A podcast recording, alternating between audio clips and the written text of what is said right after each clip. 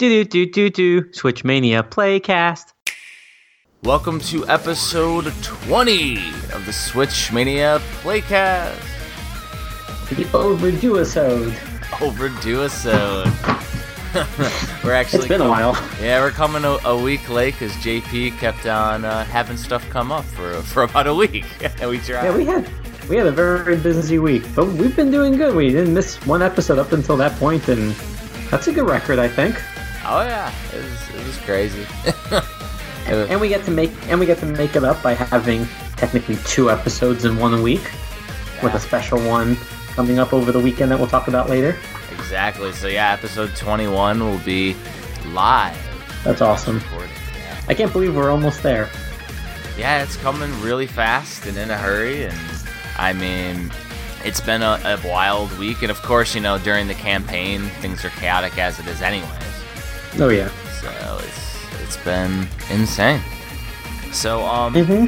have have it's been a couple weeks, and I think we've been mainly focusing on the the Kickstarter. I haven't really seen a whole lot of feedback on episodes per se, but I would definitely like to say thank you to everybody for listening to the podcast as well as supporting the Switch Collector Volume One.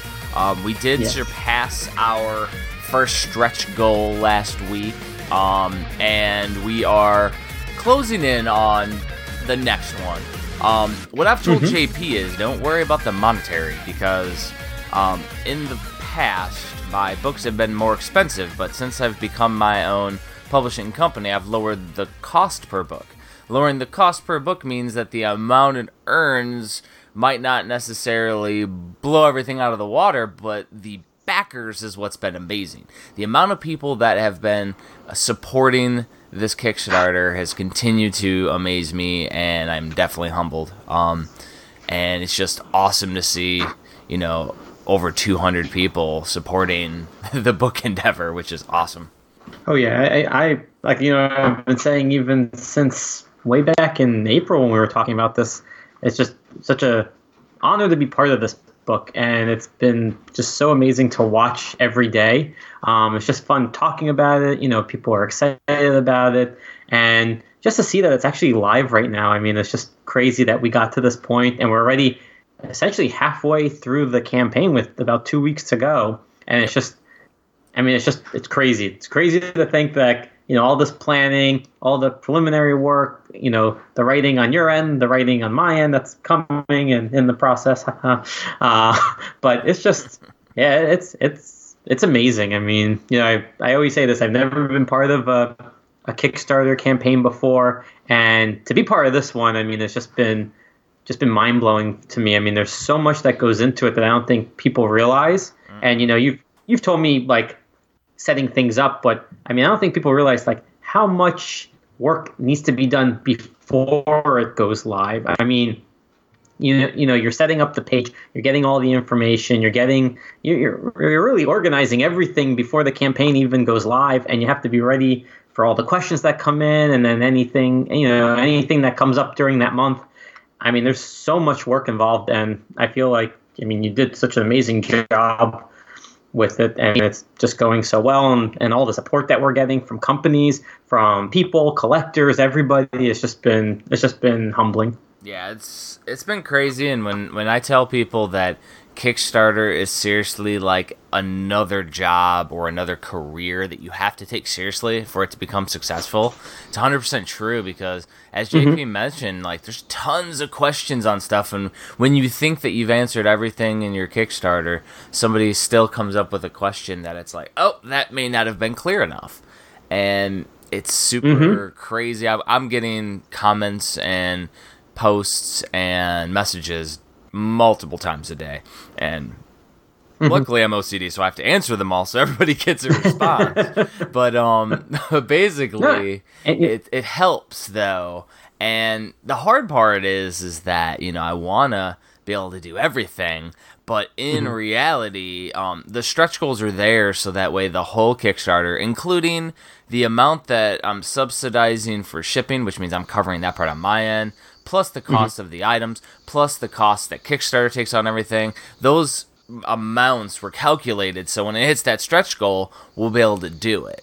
Um, One thing I mentioned to JP is that I may have an option if we don't end up hitting the um, the slipcase goal. Um, I may have an option because the thing is, is that the slipcase stretch goal was for everybody to get it for free. Um, We still may able, be able to do one as a pre-order if we get enough pre-orders. So we may have an option in the future if it doesn't make it. If it makes it, then we don't have to worry about it, and everybody's gonna get one for free. So Right. I told JP, don't worry about it until after the campaign because because right now, um, it I don't want to bring up anything else because it may be that all backers are getting it anyways, and we don't have to worry about it. One thing that's really crazy. That's though, very true. Um, I've you know ran multiple Kickstarters, and you can see how many people are going to be reminded when the Kickstarter's in its last seventy-two hours, last Mm-hmm. three days, and there is like twice the amount of that we have current backers that are waiting to be reminded for the last. Yeah, and you know it's it's funny you mention that because even today, let's just quickly talk about. I don't know if you saw, but Shakedown Hawaii opened up pre-orders for the Switch from VBlank today, and so the the standard edition sold out fairly quickly. The collector edition, I think, is still up, and and it's still funny that even talking about it almost every day, you know, seeing the reminder since last week, there's still people that I saw go, "Oh, that went live today. I missed it. I didn't see that." Um, and it's going to be the same thing with this. You know, we talk about it, and as you know, I, I'm constantly posting, you know, the status updates, and I'm always asking people to share it because while while you may think that everybody knows about this book already, there's a good number of people that don't. And it could be people that just haven't haven't seen the post because maybe lots of things are going on their feed during the day. Maybe they're not following us but they're following you know somebody that follows us. And it's just we don't want anybody to miss out on this uh, because this is such a good book for the switch eh, community as a whole. But it, it always happens where somebody misses it just for whatever reason life gets in the way or they you know they have it uh, as a reminder, like, oh, I'm definitely going to back it before the, the last day, and then just something happens and they forget. So that's why it's always important. Just share, just retweet, just let people know. Switchopedia.com. It's that simple, and let them know that there's a book, um, especially if they're into the Nintendo Switch, because that that little reminder, that gentle reminder, could be all that's needed to let somebody know that that this book exists. Yeah, and I mean the thing is, is that, um, and I've I've told this story in the past is that I go around to conventions, which conventions are extremely important to you know get the word out there, but also to like just hang out and talk video games with people. But like every single convention I go to, there's people that don't know about my books, and when you consider I've sold thousands of my Nintendo and Super Nintendo books like individually. I've sold thousands of them, and there's still people out there that don't know. Yep. It's you got to realize is that I've sold thousands. There's millions of gamers. Like Oh, yeah. that's like exponential. So I mean, the fact is we have a couple hundred backers, but there's still millions of people out there that own a Switch. So Mm-hmm. there's still a ton of people that don't know um, about the book. And just because people know about it too doesn't mean that right now that they're financially able to support because as we've talked about every week on the cast, uh, there's Hmm. a ton of games that come out all the time. Like people's pocketbooks aren't Oh, wide open. I oh, will tell you oh, yeah. that. And I 100% get it and understand. Like and so if somebody, you know, holds off and can't support the Kickstarter, like the book itself won't be it, it doesn't have an intent of ever being limited. It's just all the Right. items that we're doing with the campaign. A lot of them I'm Right. doing by hand and custom. So those are going to be for supporters who pre-order the the book and support the the campaign. Um, Mm-hmm. There'll be a tiny window after that stuff will be open because we're going to run a backer kit afterward. I'm not sure if JP knows Mm-hmm. exactly what a backer kit is or how to run one, but that's another beast in itself. I know what they are. I don't know how to run them. Yeah, it's it's a it's a bit of a beast, but it gives a secure um and functional way to run a post campaign. Um, it allows you to keep track of all the backers, where all the items go. Uh, when you ship them out, because when you have a bigger campaign, um, it- things get out of control uh, pretty easily. Um, right now, the campaign's doable where where we may not need backer kit because we only have a couple hundred backers. Um, that being said, though, a couple hundred backers could exponentially grow by the end of the campaign because um, historically, based Absolutely. on my old ones, um, there would be very minimal amount of activity in the middle of the campaign. We call that the campaign lull because you know it's a, it's still got a couple weeks to go. People are like, oh yeah, they'll set reminders and all that because I do the same thing. Um, and at the end, you get a huge uptick, kind of like the very first day when there was a huge uptick. Yep. Um, the last 72 hours does the same thing. So it's just a the beast of Kickstarter. Kickstarter really is just a way to to get hype, show professionalism. It's a good marketing thing. It's kind of like um, when movies go over to Cannes and show off their movie. like it's like a way to have a cool way to show off what you have, allow people to support. And the coolest thing about Kickstarter is we can make exclusive items and set different uh, Kickstarter stretch goals for people. Mm-hmm. So And I will say that you know one question that I've seen a lot is people going like, "Oh, I, I should get paid by you know the the last day," um, and then I come back it. And I, I don't know if everybody realizes that you don't get charged until the campaign closes. So if if you know one, if you know you're going to have the funds, you know, on that last day, back it now. Don't forget, you don't get charged. Um, the other thing is, you know, while we are a you know a physical community and we love physical games, there is a PDF option for this book for only ten dollars. Guarantees you a copy, gets your name in the book. You know, you get updates to all the backer updates. So you know, even if you just want to go digital and just you know support the campaign, ten bucks is all you need. Um, so I just don't want anybody to miss out because for me, I, you know, I back campaigns before. I love having my name in the book. I, feel like I've, you know, I'm, I'm part of of making it successful, making it a reality. It's cool to have your name in something that you believe in. Uh, so I just always want to remind people that those two things that there's a digital option for 10 bucks and you don't get charged until the campaign closes. Exactly. And, you know, for a little bit of an update of the book itself, I actually finished 100% writing the physical reviews of the book. So, um, I actually, this is the first time in two years for my main job that I've taken a, a full week off. And in Wow. on my third day, I got, I think I had 37 reviews written in the last two days Oh my God. or last three days. I wrote 10 reviews today. Um, and it's Wow. awesome because there's some hidden gems out there that I wasn't tracking that I'm gonna have to dig into. Um, Mm-hmm. Throw one out there, a good name, Portal Knights. If you haven't played Portal Knights, it's a physical release. Um, it plays a lot like Skyrim with artwork from like Dragon Quest builders. Um, like, and it has some Minecraft aspects that are optional that you can do. Plus, it's a whole Skyrim open world aspect. Like, the game is ridiculous, and like, I'm going to try to get my daughter into it maybe, and she'll enjoy it. Like, I showed her their art, and she loves it. So, um, we'll see. But like those kind of games, like I wouldn't have known about because nobody really talked about it when it came Yep. out. Um, it was like around the same time that a bunch of other major releases came out during the Yes. first year. Um, and I remember that week. Little did we know that things would get even more out of control down the road to the point where like no games really that are niche stand a chance. Um, Yeah. The other thing is that box art. It looks like a, an iPhone port or a phone port, and it's not. Yep. That's the thing. It's not. It's an actual solidly programmed game. So that's the kind of stuff. And then then today I also got to write about both Bayonetta games, which I've been wanting to write about for a while, and it was really awesome to to note all the different options, items, and of course, we're talking about every single piece, which also includes like Bayonetta 1. You can only get it out in Asia territories uh, in order to get a physical copy on a cart, whereas, you know, Bayonetta 2 came with a code for Bayonetta 1. So, Yes. that game, by the way, if you look it up on eBay right now, it's like $250. Now is that the whole Bayonetta nonstop climax or just the game? Just Bayonetta 1. Wow. So people are splitting it. Holy cow. Yeah.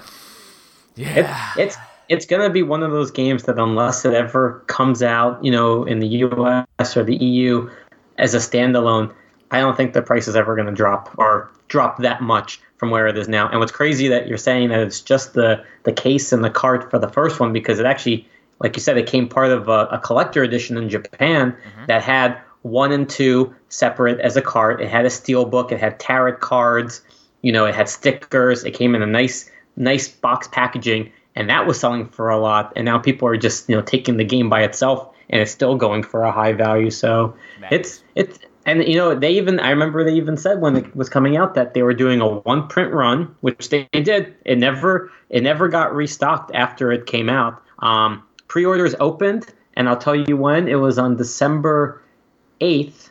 I'm only saying that because I believe that was the the day after my daughter was born. I was in the hospital in the room, and I remember setting my alarm, going like, "Oh, pre-orders are going to open at, at any time." and I overslept and I woke up and I saw all the posts. I missed it, and it wasn't honestly until February because the game came out in February. Um, you probably know the the exact date because you just did it, but I remember about two or three days before on Amazon Japan. It was 6 p.m. at night Eastern time. I had a friend over. We were trying out uh, Breath of the Wild for the very first time, and all of a sudden I saw on one of the boards that somebody posted saying, "Up, oh, Amazon Japan has it in stock for pre-order." I jumped on, I clicked the link, I pre-ordered it, and when I went back to the page and it refreshed, it was sold out already.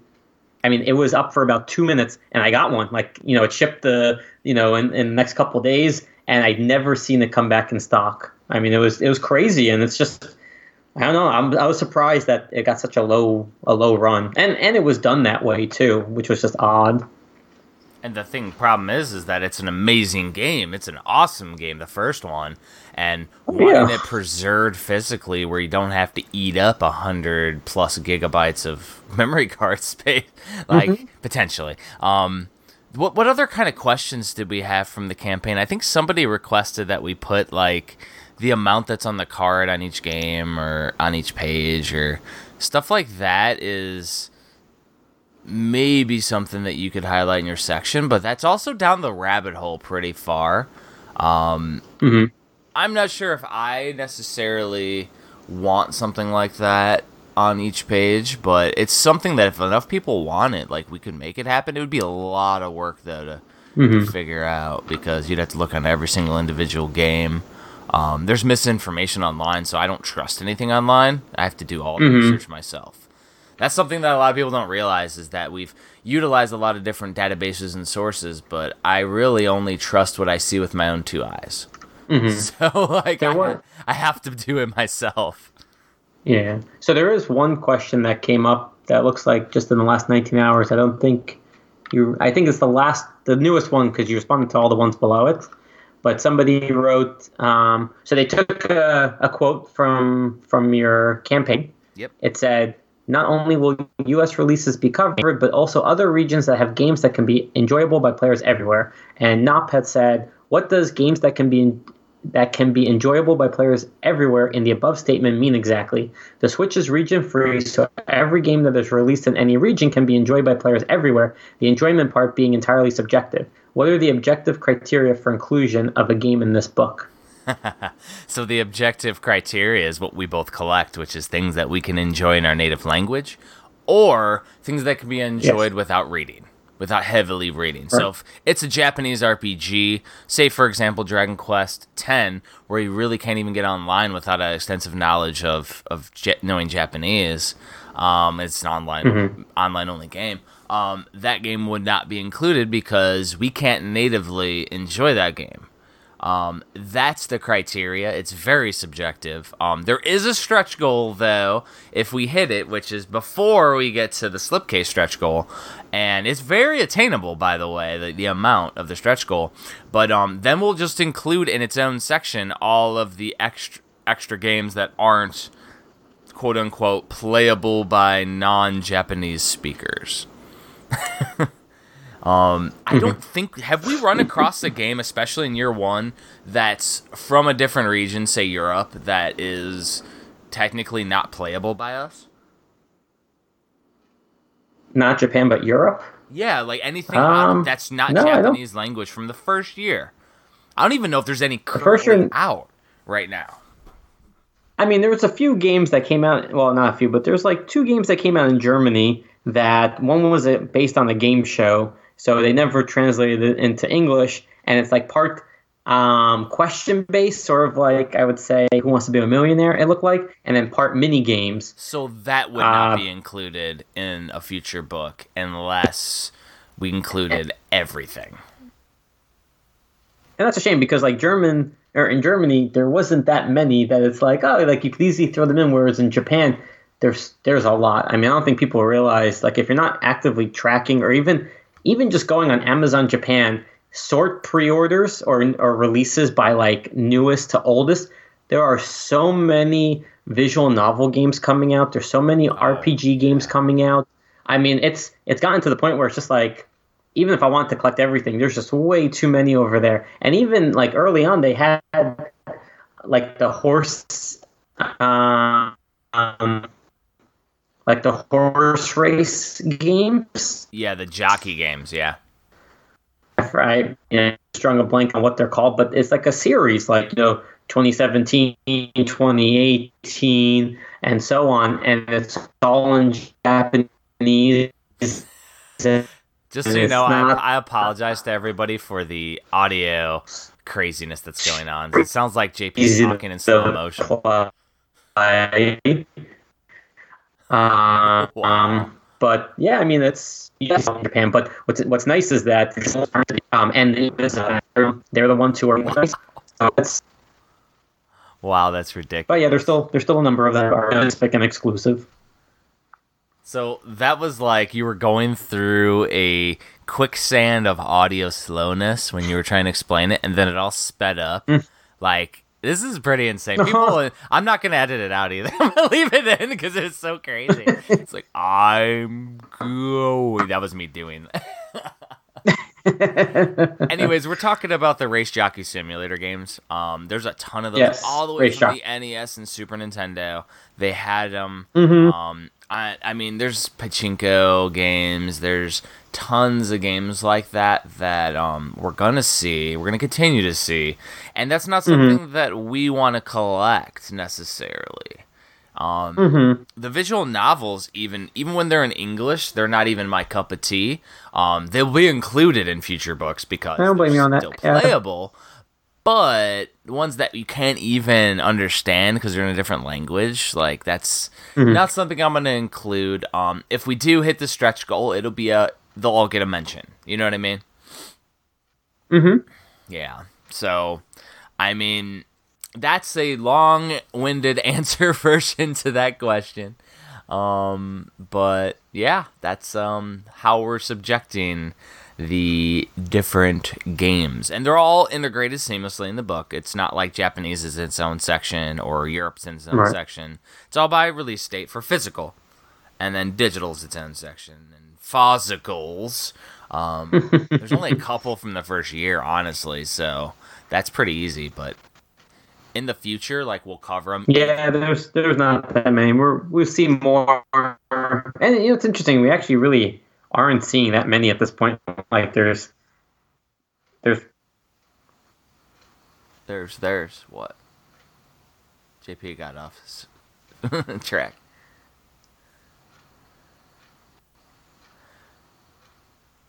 See that? There's a giant lag right here. I don't even think JP realizes it's like 10 seconds. It's pretty bad. um, oh no, I, I hear you super choppy. I'm getting like a piece of each word. Yeah, well, recorded on this side's perfect. So, anyways, um, like the physicals though are interesting because some of the games we're already going to cover in the book. So I'm not sure how that's going to be um, when it comes to like coverage because I may just cover it like as a quick mention if it's already covered in a previous book. I don't know. We'll we'll see what goes mm-hmm. on. Yeah, sounds good. So, um, I'd say let's. You want to dig into the episode real quick before anything else breaks? dig. no, no, we can we can keep going. I think it's time to talk about the game of the week. yeah, the game of two weeks. That took oh, two weeks. It took an hour to beat. Is it bad that I actually still didn't beat it? yes, that is horrible that you still beaten it. it. that means JP isn't playing video games, people.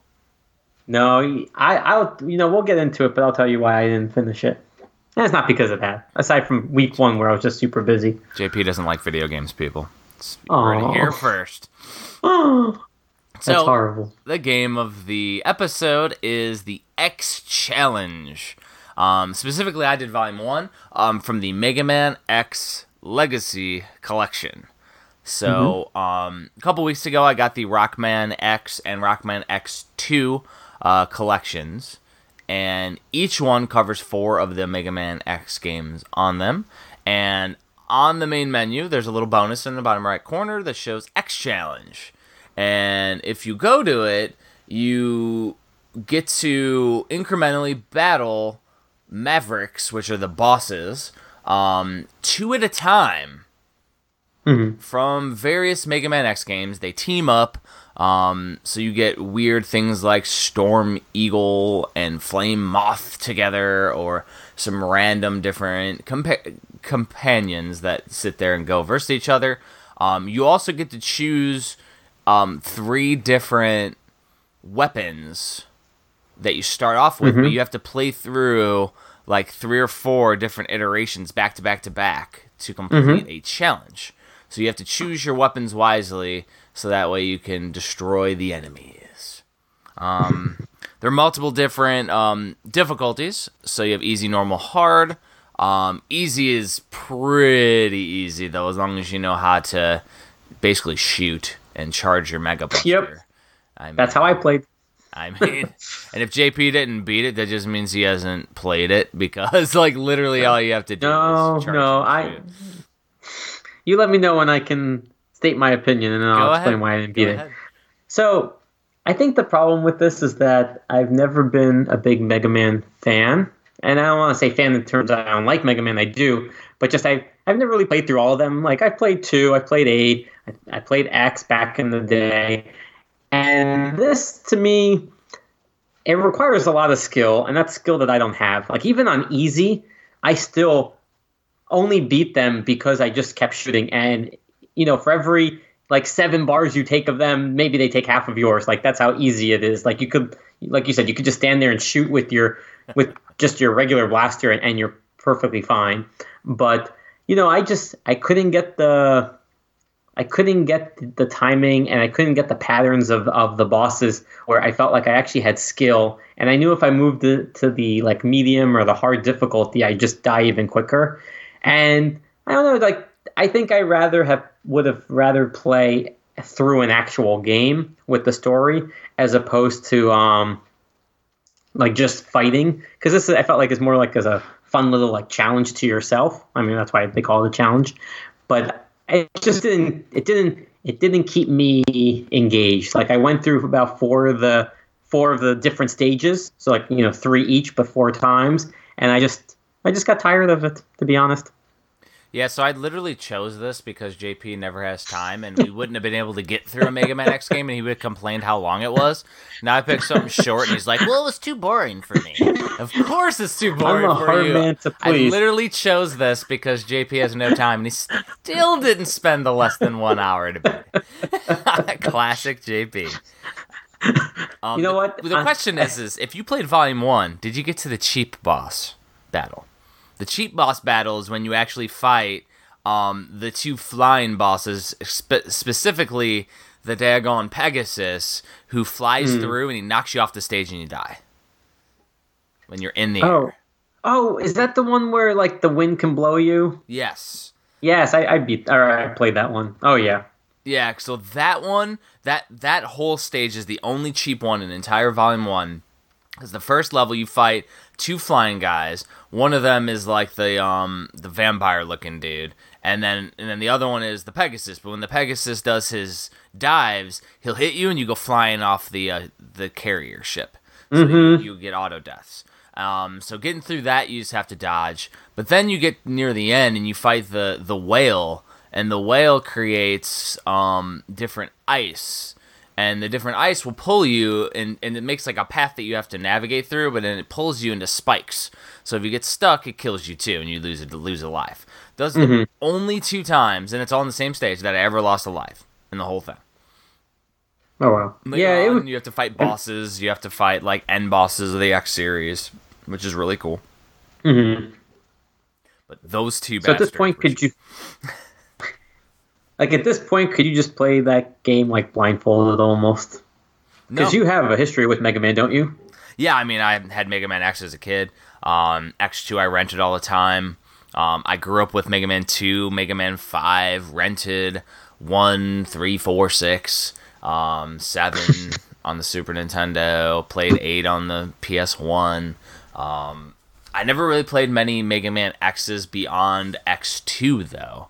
Um, Just because they became progressively um, harder to come by, and then once it came over to the PS1 era, I stopped getting them on and stopped following the series. Um, But yeah, I'm I'm pretty good at Mega Man games, and I could beat most bosses with just a Mega Buster.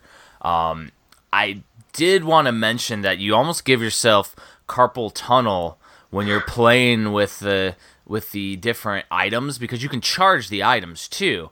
But in order to mm-hmm. charge and jump and do the dashes, your thumb almost has to do like acrobatics when you're doing it. Like so I had to use like fingers. I had to play with like my fingers in order to do cuz to do the mm-hmm. mega buster and a jump is natural with your thumb, but the other button is what you're using the extra items for because the extra items have its own button in this, which is mm-hmm. different than when you would play on the Super Nintendo. On the Super Nintendo, you switch over to the item and that's your attack. Now you have both, but you would sit there and have to like go through and like do it was it was crazy. Um, because you would always want to charge because there's certain things that like home in on the enemies and like literally take down the the bosses really quickly. There's like a fire one that would like just home in on them and create like this big magma storm and you and especially like easy and even medium, you have so much um power for the weapons that it's like you just continually you can just spam the special items and destroy the enemies. So, and unless of course they're immune to the the weapon you chose, then you're screwed. But, um, but yeah, there's they're definitely um, definitely cheap when it came to the the Pegasus and the whale bosses. Those two were a couple of suckers, that's for sure. Um, everything. Now, is it always set up the same though, where you know you play through the you play through this challenge? It's always the same bosses teamed up, or do they randomize it? I don't think it's random. I think it's it's literally strategically placed. Oh, okay. um, throughout the entire volume one. Now, I think that the placement might change depending on difficulties. Um, Mm-hmm. But yeah, I know volume two is its own beast too. It has some of the same bosses, but I think they changed up the pairings Mm-hmm. again. So, but like, yeah, it's like on easy. It was super, super cheap and cheesy and and fun. Um, Mm-hmm. But again, it's a it's meant as a bonus thing. It's not meant as a standalone game. It's just an extra treat that they gave us because still on X Challenge Volume One, you still have Mega Man X one, two, three, and four to play, which is Oh, yes, amazing. Which is an amazing get.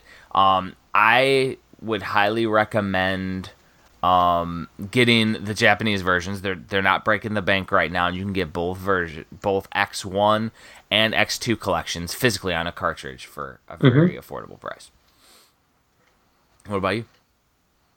Yeah, I I mean I would highly recommend getting it, and especially if you want the X2 collection and you're in the US or the EU, you have to go with the Japan release because it's the only way to get physical. Uh, what's even cooler is that in I believe it's December, um, they're actually coming out in Japan with a deluxe box set that has the Mega Man Legacy Collection One, Legacy Collection Two, which is going to be the first time that games um, seven or seven, eight, nine, and ten will be on a physical cart because so right now, it's, yeah, right now it's a digital code in every region uh, that it released in. But in this box set, they're going to have a standalone, which is again just crazy that they're doing it like this. Then you have the Legacy X Collection one and two. You have Mega Man Eleven, and then you're going to have space for the ZZX uh, series that's coming out as well. So there's a lot of ways that you can get this, you know, these games. But I would highly recommend them. I mean, Mega Man is a classic. They are fun games, and like you said, I mean, I'm not judging the Mega Man series based on these challenges. Uh, I think if I had played through the game and you know I got to know the bosses a little bit better, then I think it would have been more fun to to try and see if I could take out two at once. But you know, you did me you did me a solid of picking an easy game for the week, and I still blew it, so I apologize for that. but And for But I do two recommend- weeks, for two weeks, Two didn't get it done. I like to disappoint. What can I say? He's here for us to disappoint. but I highly do recommend the Mega Man series, especially on the Switch. I mean, it's just so great to have it on the go, handheld. So yeah, I, I, I, I love the, I love that they're releasing them like this in in a collection pack. So, did we have any listener comments? I know you did a poll. Yes, I did a poll. Um, it was back on September 17th, so it's been a little while. But I said this week, Hagen, Gonzalez, and I are trying out the X Challenge option in the Mega Man X collection. Have you tried it? What did you think? Comment below, and we'll read your comments now. So 161 people voted. Uh, 3% said that they will have played it this week or last week, so I hope they did. And after listening to this episode, I hope they reach out to us and let us know what they thought of it. 17% of people said that they've played this X challenge. So, how many people have tried this feature? Um, 29% had never even heard of this. So now you have, and you should definitely try it. And 50% of people said they have not played it. So it's um it seems like it may have gone under the radar. Maybe people really weren't aware that this was an option in the collection. You know, they see that you see you see the four games on the main screen and you think that's all you have, but lo and behold, you actually have a bonus option. Um, and we do actually have some feedbacks and, and some comments. So at Smeg and the Head said, I'm an RPG slash visual novel slash racing guy with an occasional shmup like Dimension Drive thrown in for variety.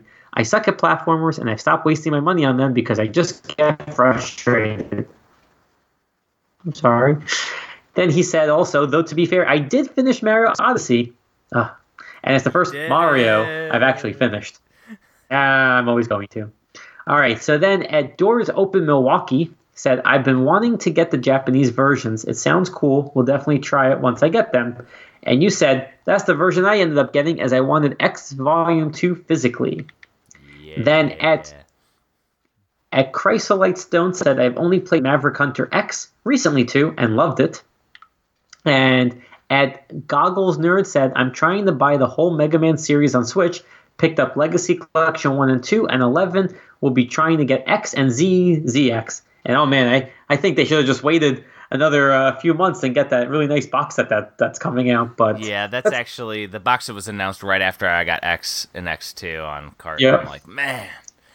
oh hey, I have I have them all, and I, I'm gonna get it because my goal is the physical releases, and I need that Legacy collection too physically. So I may, you know, what, I may sell the other ones and then just put like the English, well, the English releases for some of them, and then the obviously like the uh, the X2 collection, and make a little custom box collection in my house. But I don't know. I, yeah, I I- like both the artwork from the Japanese and Mm-hmm. the English. So the problem with me is I like it all.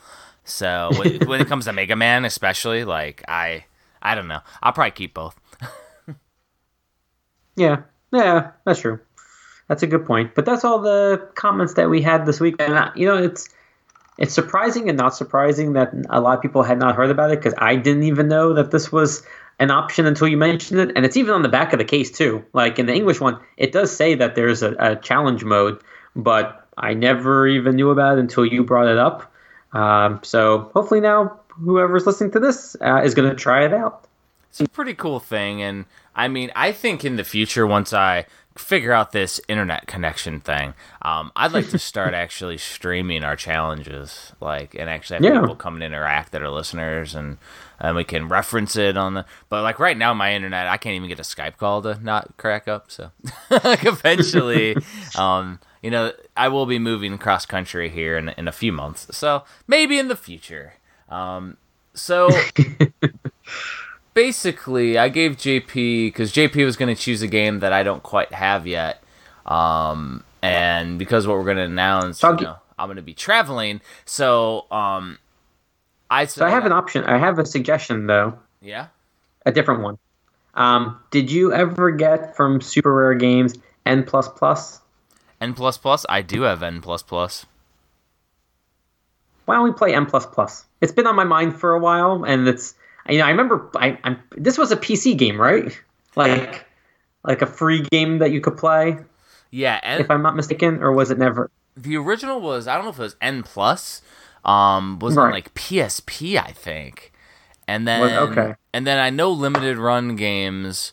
I think it was limited run did a PS4 release of it back in the day, and then Super Rare picked up the N plus plus physical release for Switch. Um, I definitely have it like two or three times at this point. I know N plus plus is the quote unquote ultimate edition. Um, Well, they did. So limited run did do the N plus plus. yes. Oh, and, they did. And then Super Rare did the Switch version. Yeah. Yes, yeah, that's what No, I'm no, saying. no. Limited run did PS4, and then, but it's it's still the N plus plus. But Yeah, you know we have it on the, the Switch now courtesy of. PSP, I think, had N plus. Oh the yes. yeah. original version, which I um I definitely played a ton of. Um, I played a little bit of it from Super Rare initially, so it'll be fun to to crack it back and and play a few more levels. Um, Yeah, and I feel like that's a easy one because you you had suggested Link's Awakening, and I know you beat it over Oh, the yeah. weekend. I saw your posts, but Yeah. I I just I cannot play that and not beat it, and I know that I just wouldn't have time, and then more yeah, games would come up. me about three or four hours to to beat. So Wait, what? Yeah, it's Link's Awakening. Like I grew up with the game on the game original Game Boy. Like I knew where to go, what to do. It's a one for one reimagining. So um, I did Four every- hours? like something like that, like four hours, maybe maybe a little bit more. I could look back. I it, it- watch. I'll look and then I'll be like, oh yeah, it was like two hundred hours. Twenty hours. I mean, the thing was, is once I played it, I played it for a long time. Like it was amazing.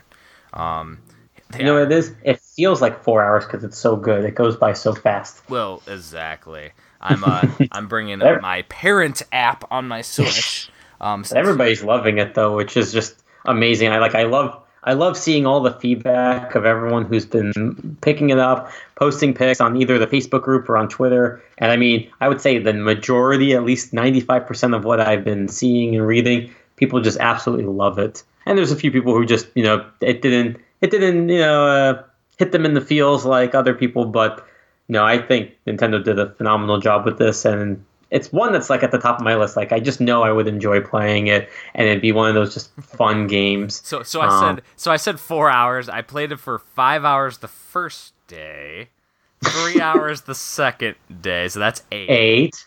Um, then it looks like another th- two and a half. So about 10 and a half, 11 hours. Ten and a half. Did I play it anymore? Nope. So But yeah, see- it took about ten and a half, and I didn't get the color dungeon, but I did get a lot of everything else. I'm only a few heart Mm-hmm. pieces away from from completing it, and a few shells. See, it's not bad.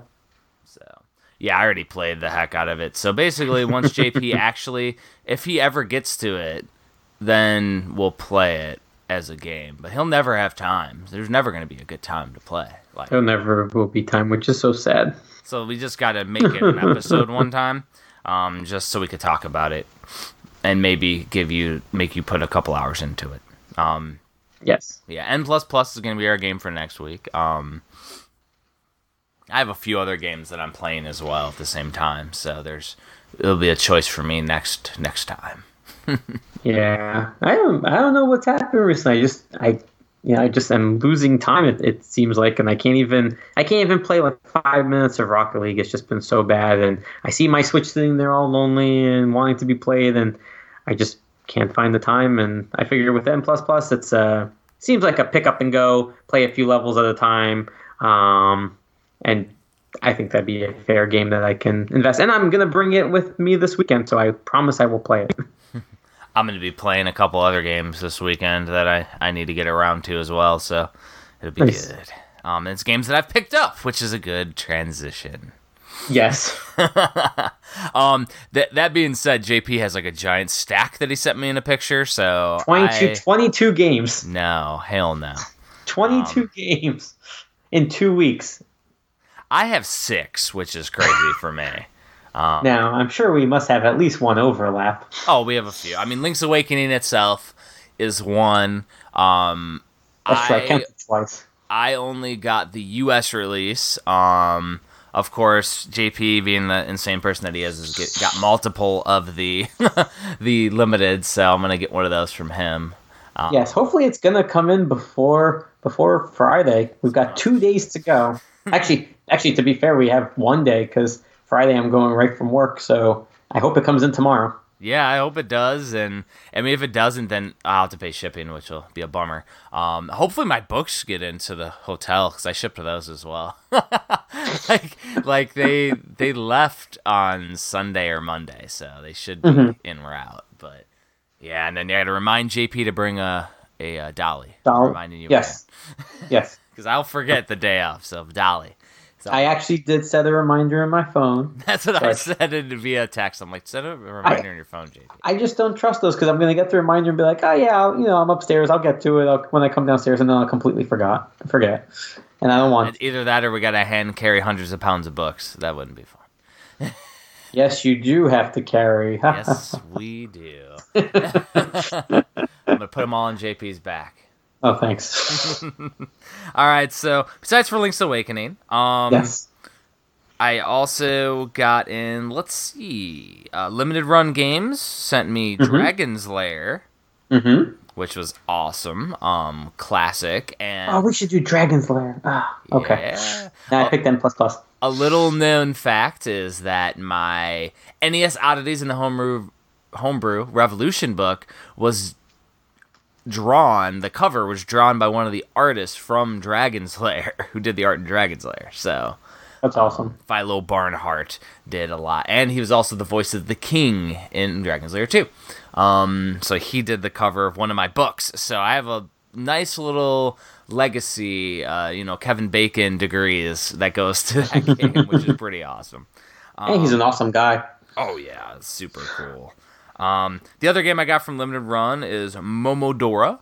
Um, Yep. That's like a Metroidvania game. Um, I've been playing it, and it's awesome. Like, Mm-hmm. like talk about a game that we need to make a game of the week in the future. Like that one needs to happen. It's it's really cool. Um, I was actually going through it with like no rhyme or reason, just like I thought it was just like an action game. Mm-hmm. and then I noticed there were spots I couldn't get to. I'm like, oh, I it's just probably need to figure something out. So I just kept going. and then I pressed pause once, and I'm like, oh, there's a map, like Metroid. oh no, oh no. And then I got upgrades and a bunch of stuff, and I'm like, oh, I could get through stuff now. And I was like, kind of just trudging through, and I looked, and I'm like, oh, there's a lot that I still haven't done, but it's it looks really cool. The game's done well. Um, that's gonna be a cool one to to play in the future for sure. Um, let's see. I got the special reserve games Minit. Yep. Um, I did fire that one up too. Um, it's really weird. It's like Zelda, but you have a minute to play, and it kills That's you. what I want to play too. and it kills you when you play. So like you're trying to get through a section and you just die, and you go back to the you go back to your house and you play another minute and you die, and you go back to another spot. It's like it's crazy. Um, there's so got to be. explain how do how do you make progress? I have. I mean, when you collect something, I think you get to keep it. I'm not sure if you die if Uh-huh. you get to keep it, but you have to like make your way back to the to the save point. Um, so I think that's the only way is if you like strategically plan and go to a spot and then go back real quick. Um, that's the Mhm. only thing I could figure is is the way to make progress. But so far, like if that's it, that is the most roguelike thing ever. And it's gonna drive both of us nuts. I'm just saying. Like I do want to try it though sometime because it does sound like something and I do again have to talk about how amazing special reserves packaging is. Like Mm-hmm. their boxes, it's the same box like they have with the messenger. It's like super like it's almost like fuzzy rubbery. It's so cool. Like these guys, like if you want to collect a set, Special Reserve is like doing the right thing where they're all the same size. They look Yes. amazing on a shelf. Like I think Well, I've even- gotten yeah. two of the. I don't know if I've gotten all the re- the releases though, because again, I'm only collecting the games I'm gonna play. But like, man, they're cool. But they're getting they're they're releasing the games you want to play. So it's So but you're right. So uh, Messenger and Minit have the same packaging design, and then they mentioned that for Downwell, it's going to include the flip grip, the special edition flip grip, and it's going to be the same height, just wider, which I think is very smart. Uh, and I like that that it's going to be actually packaged inside the box, unlike with Minit where they put the cloth map inside the packaging, but not inside the the game packaging. It was in, inside the box. So I like that the flip grip's going to be included. did Um, but you're- already go up for pre-order? Yeah, it's it's been up. Okay. I think uh, I I think Enter the Gungeon may have just closed. Um, I'm looking right now. Downwell sh- Downwell is still up. It's twenty nine ninety nine with a twelve ninety nine flip grip included. Hmm. So if you think about that, I mean the game is what seventeen dollars essentially, and you get the flip grip, which just makes the game even more fun to play because you can play in tate mode now. Um, and it ships in October, so you pre-order it now. It's scheduled to ship next month, and like I said, it's going to be in a uh, the flip grip is a special design. that the if I recall correctly, I think the sides are red instead of orange with the like the the fan gamer release of the flip grip or something like that. So the color is slightly different, and I think that's pretty cool. It's a custom one, uh, and it comes with a game that you can use it with. So it's a double win. And I'm a dork because like I obviously I follow JP and everything, but I completely missed that uh, Downwell was up for pre-order. Like I never catch that stuff. It's insane. You make me sad. Insane. Yeah, I. You know? It's it's weird because you know I I try and post you know leading up to it, the morning of, the when it goes live, and yeah, you know, not everybody follows me, and even people who follow me don't necessarily see everything. But with these limited ones, they always are in my they're in my weekly release post on my website, jpswitchmania.com. And then even after the week that they've released, I have a section underneath new releases that's called limited pre-orders and like limited releases still available. So under the special reserve game section, Downwell the link is there, so it's still available. And I only keep things that are active that you can still either pre-order or purchase. And then when they sell out, I remove them. Uh, and I updated it throughout the week as well, but it's there. So if you're not subscribed to my uh, weekly release post, you really should be. so I want to say the the ones that I didn't get so far from Special Reserve is it looks like Enter the Gungeon. Yep. Because I already got it. Like I, I didn't double dip. I may have though. I may have double dip. We'll find out in the future if I get it in the mail. That's sad, isn't but that's it? Um, that's it. That's the only thing you've missed so far. I don't know if I got Gris. Oh yeah, sorry, Gris. You what didn't. Oh. What is Gris? What kind of game is it? Yeah, it's an action RPG. It's like looks beautiful.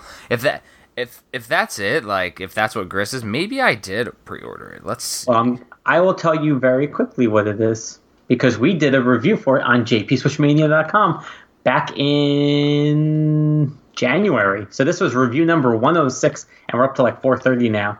But I'm going to read you just the very beginning, just so you get an idea of what Gris is.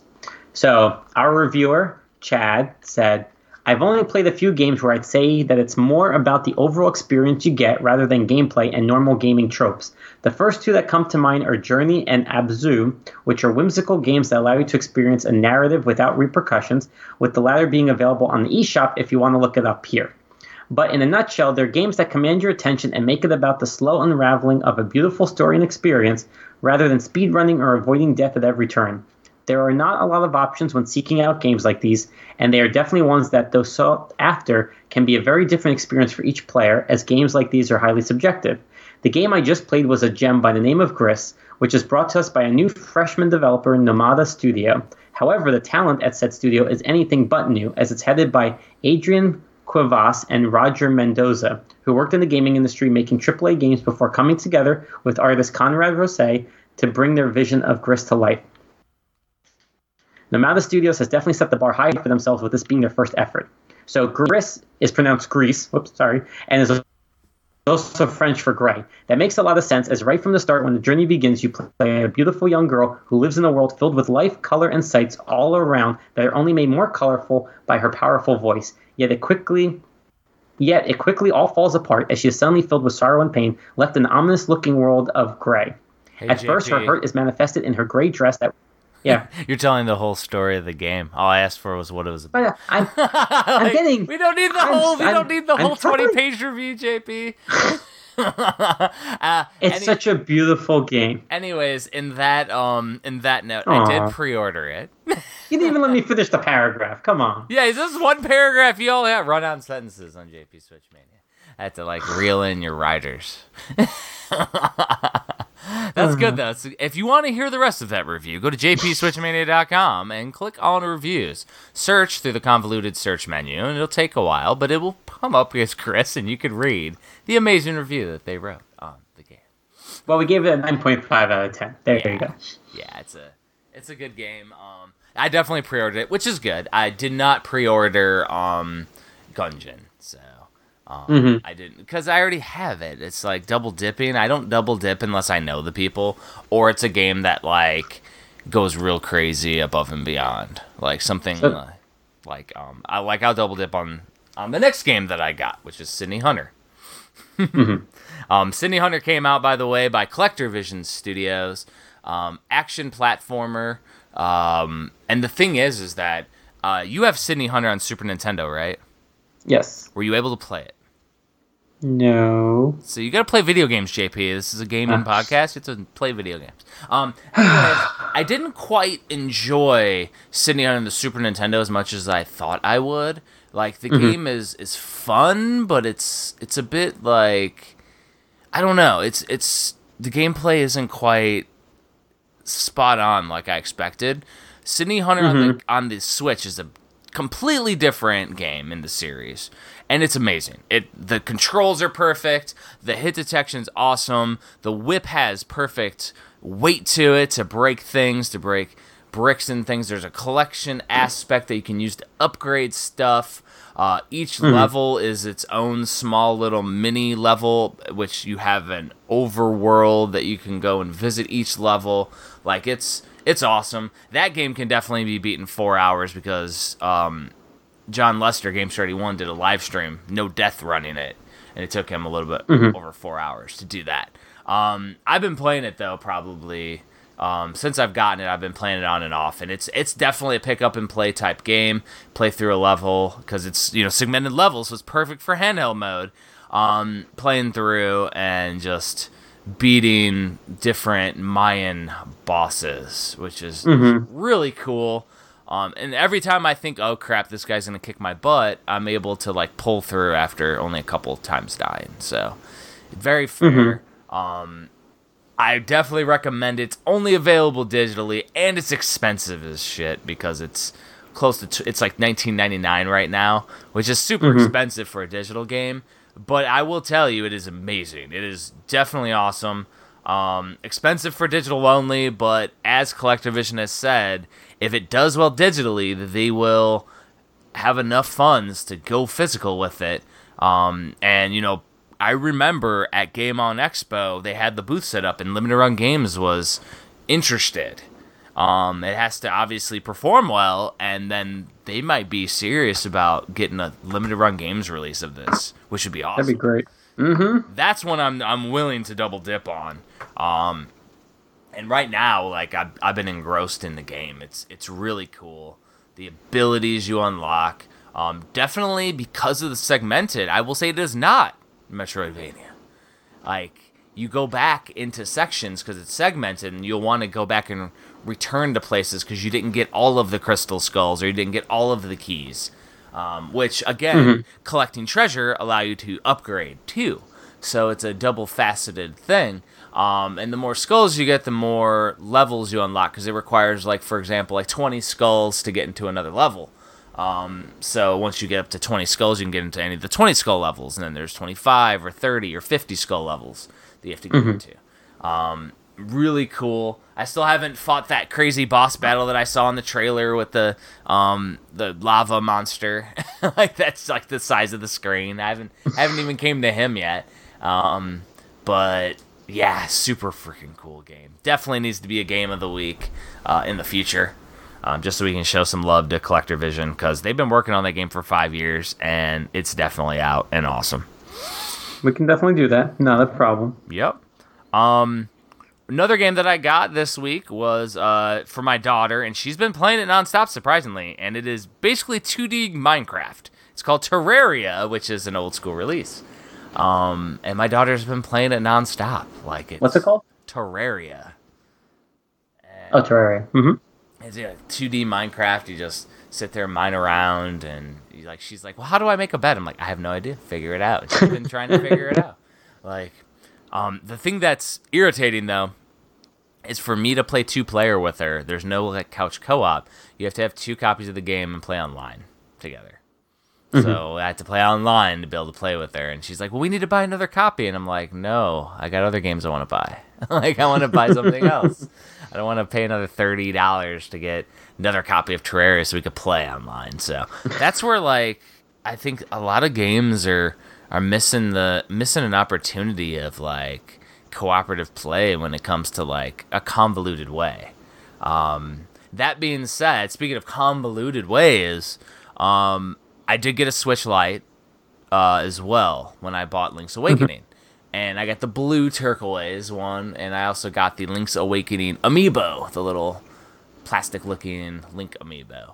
Um, And so the interesting thing is, is that so I know people have talked about the Switch Lite and the um, having a primary account and a secondary account, Mm-hmm. and that say like London's playing Minecraft and I log on to Minecraft on my primary Switch, it'll kick her off. I don't know if you knew that. I did not. So yeah, if you have a game digital only that you have, um, and I'm sitting there and I want to log into Minecraft, it'll kick her off. And the secondary one also has to always have internet on to be able to play a digital game. So, like, if we go to say the Switch Lite, which is a portable system essentially, it's not a Switch, it's a it's a handheld. We take that to a restaurant. Mm-hmm. London can't play unless there's internet because it has to validate that you can play the game and it's not already being used. It's a real Uh, bummer that I hope Nintendo patches out because it's super annoying. I bet you enough people, if enough people complain to Nintendo about it, Mhm. they'll change it. Um, now the other thing that I've saw no one mention is that if London's sitting there playing Minecraft, which she has been doing, and I fire up Sydney Hunter, it kicks her off Minecraft. why is that? I don't know, but it did it the other day. I was playing Sydney Hunter, and like literally, I had it paused. I had my Switch in in uh, sleep mode, and she was playing Minecraft, and I go, "Oh, let me play some Sydney Hunter." I, I put it on, and it kicked her off. She's like, "Why did I get kicked off Minecraft?" And I'm like. She goes, Daddy, and I go, um, was it me. And I looked at, him like, what the heck? Like I, so so literally, you can only have one account that I, unless I'm doing something crazy, you can only have one account on digital a, a digital download period at a time. Your secondary account can't get on. So, so if you're playing a physical game and she's playing a digital, you're perfectly fine. She's good, yeah, But if you you play digital and she plays digital and you both have internet, she gets kicked off. yeah. Huh. No. Have you tried that with like other games too, just to see if it's um like it wasn't just like a freak thing or So I mean, I've tried it with her on a physical game and things. I haven't tried it with another digital game for her yet. Um, But yeah, because the other thing that was a bummer too is that so we moved um, a lot of saves over and I downloaded some games and everything. Well, I loaded up when we went to the, the restaurant. I loaded up some of her favorite games. I was like Little Friends and um, what else did I put on there? Arms and um, Dragon Quest Builders and a few games that she she likes to play. And we she was like, okay, so I can't get Minecraft to work, so she turned that off. Um, she was done playing Terraria for a little bit, so she's like, well, let me play Arms. She puts in Arms. It says downloads required to play, so you can't even start the game in the Switch Lite. You can't even start, start the game. Um, so we take that one off, put it in another game. Download required to play. Take that off, put it in another game. Download required to play. So there are multiple games that are unplayable with the new Switch unless you have internet to download and update. You can't even play them. I'm That's talking about physical cartridges. Is all the game on ARMS? Is all the game on Dragon Quest Builders? Because those games would not start. Um, Little Friends, the little donkey game, started up without a download. So that's another interesting thing that might need to be mentioned in the book is that there are certain games that will not and I'm saying like we updated the Switch Lite, so it's updated all the way. But mm-hmm. like the games themselves do not play without internet until you download something. Like hmm. that's crazy. And that means that it's they're all every single game's going to incrementally take up space on the hard drive. So you're going to have to buy another SD card. I haven't bought an SD card because I was like, I'm only going to put London's favorite games on it for now while while it's orders. And I'm like, man, so it's like a bummer. Like, there's a lot of unplayable stuff. And think about it when it comes to future preservation. Like, only the games that require zero download to play will be playable because the network will be down. Mhm. that's alarming to me, and nobody really talks about that. That's the weird little stuff that I find when I'm playing games. Like, think about that though. Isn't that mind blowing? Yeah, you need to talk with Joshua from Switchcore because that's something that he's been bringing up and talking about, at least in our in our group. And yeah, it's it's definitely a concern. Um, I mean, with this with the new Switch Lite, it's very apparent. Um, I mean, most people that are playing at their home, they're gonna have a latent internet connection, so they're not gonna notice it. But like in my specific example, like I was, we were playing it on the road. We didn't have internet, and it wasn't working. And I'm like, wow, okay, so these four out of the five games we brought, four were unplayable mm-hmm. without an internet update, which means I have to go all the way back home, download the internet update, wait however long it takes for each update, and then go back out. Like that's inefficient when it comes to a handheld. The games aren't playable. Like that's crazy. It's mind blowing. Mm-hmm. Like, like what the heck? Like that is a fault in hardware right there and software. Like it just requires updates. Um, I'm hoping that the hacker scene is rampant after this thing is long gone, the Switch, and they recreate all of these servers so that way we can still play our favorite system because that's what it's going to take at this point. yeah, That's insane. Um, so that was a, a major thing with the Switch. Um, light. There's also the whole thing that I re- I'm reading, which I think is gloom and doom, is that the Switch Lite's already having drift. Well, I I did see. I think Screenwave mentioned today that the I think somebody who initially had reported said that they had defective unit. Maybe. Um, oh, that's what they. That's what I saw. So But like Yeah, well- Screenwave, he uh, took apart his Switch Switch Lite, and it's the same Joy-Con setup, so Mm-hmm. it's gonna be inherently susceptible to the same drift. Um, so I don't know if something will be combated because I remember when I was we were playing back in Tumbleseed, I was getting some drift, and once I updated all of my Joy Cons, that all went away. So oh, okay. I don't know if mine was just a lack of updating, but I don't have any drift. Um, and I play my Switch all the time, so. Um, but I think right now it's all gloom and doom, but it's something to be aware of that your whole console will have to be either repaired, and Nintendo's notorious for just sending a new piece and not repairing and sending it back. So when it mm-hmm. comes to a console, you're going to lose everything on the console. Like, that's unfortunate because I don't like having to replace hardware tech. Right. I hate that. I don't blame you. Yeah, like like even my Switch now, the charging port takes a while to sync. Mm-hmm. Like when I put it on the base, the charging base, it it like I have to finagle it to get it to, to actually sync with the TV and and charge and all that.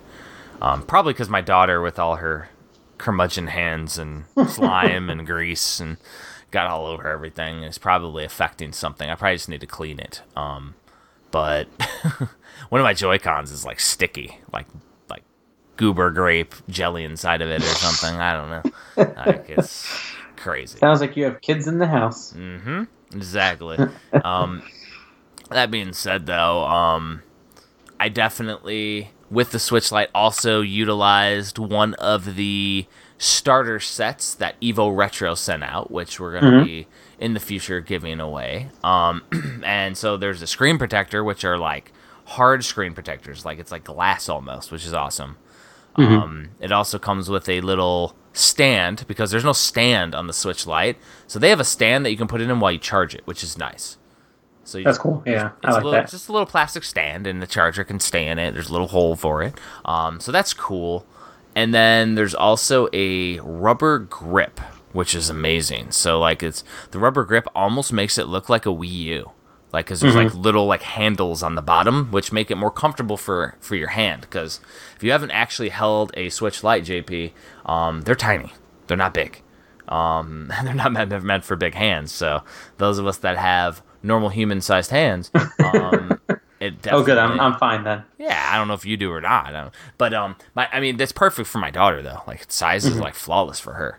Um, but yeah, so it's awesome that Evo Retro made that. That's an essential thing because it also comes with a hard case. Um, it kind of looks like the ones that were released for the NES and Super Nintendo Mini and the Switch, where it's like a hard case with like red and white zipper. Um, They released one for the Switch Lite, and just says Evo Retro on the top, which is fine, and it fits the Switch Lite perfectly.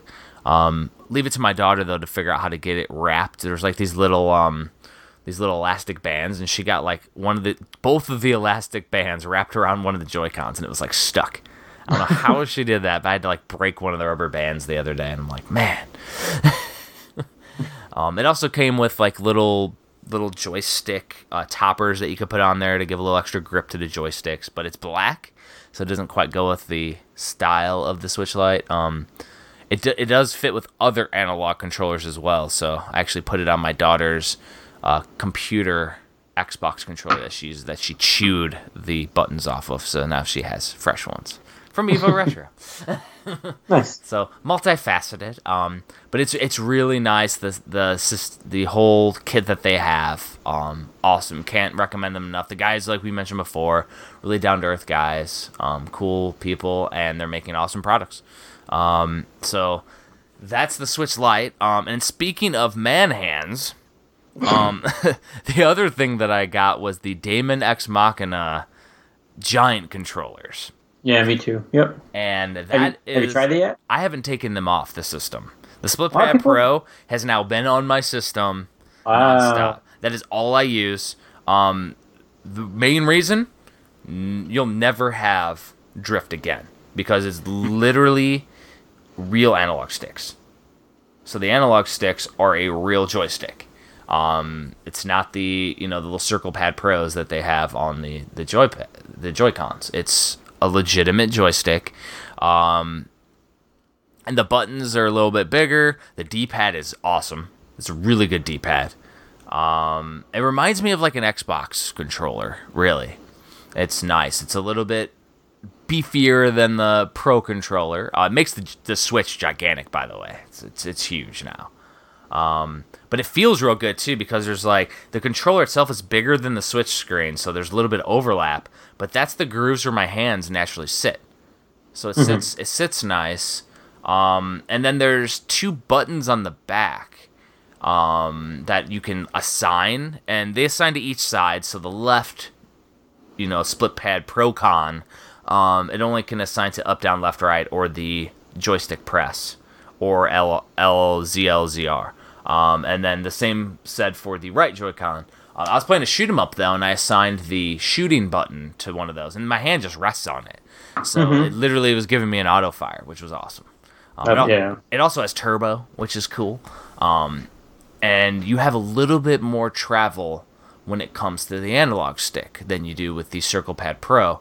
So it actually creates a little bit more like a little bit more accuracy when it comes to control when you're using it. It's honestly it's an essential controller now for me. Um that's probably all I'm going to use.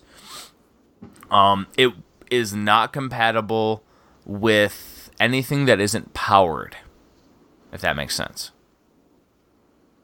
Maybe explain yourself. So the same thing with the um the the previous Hori Legend of Zelda D-pad Joy Joy-Con.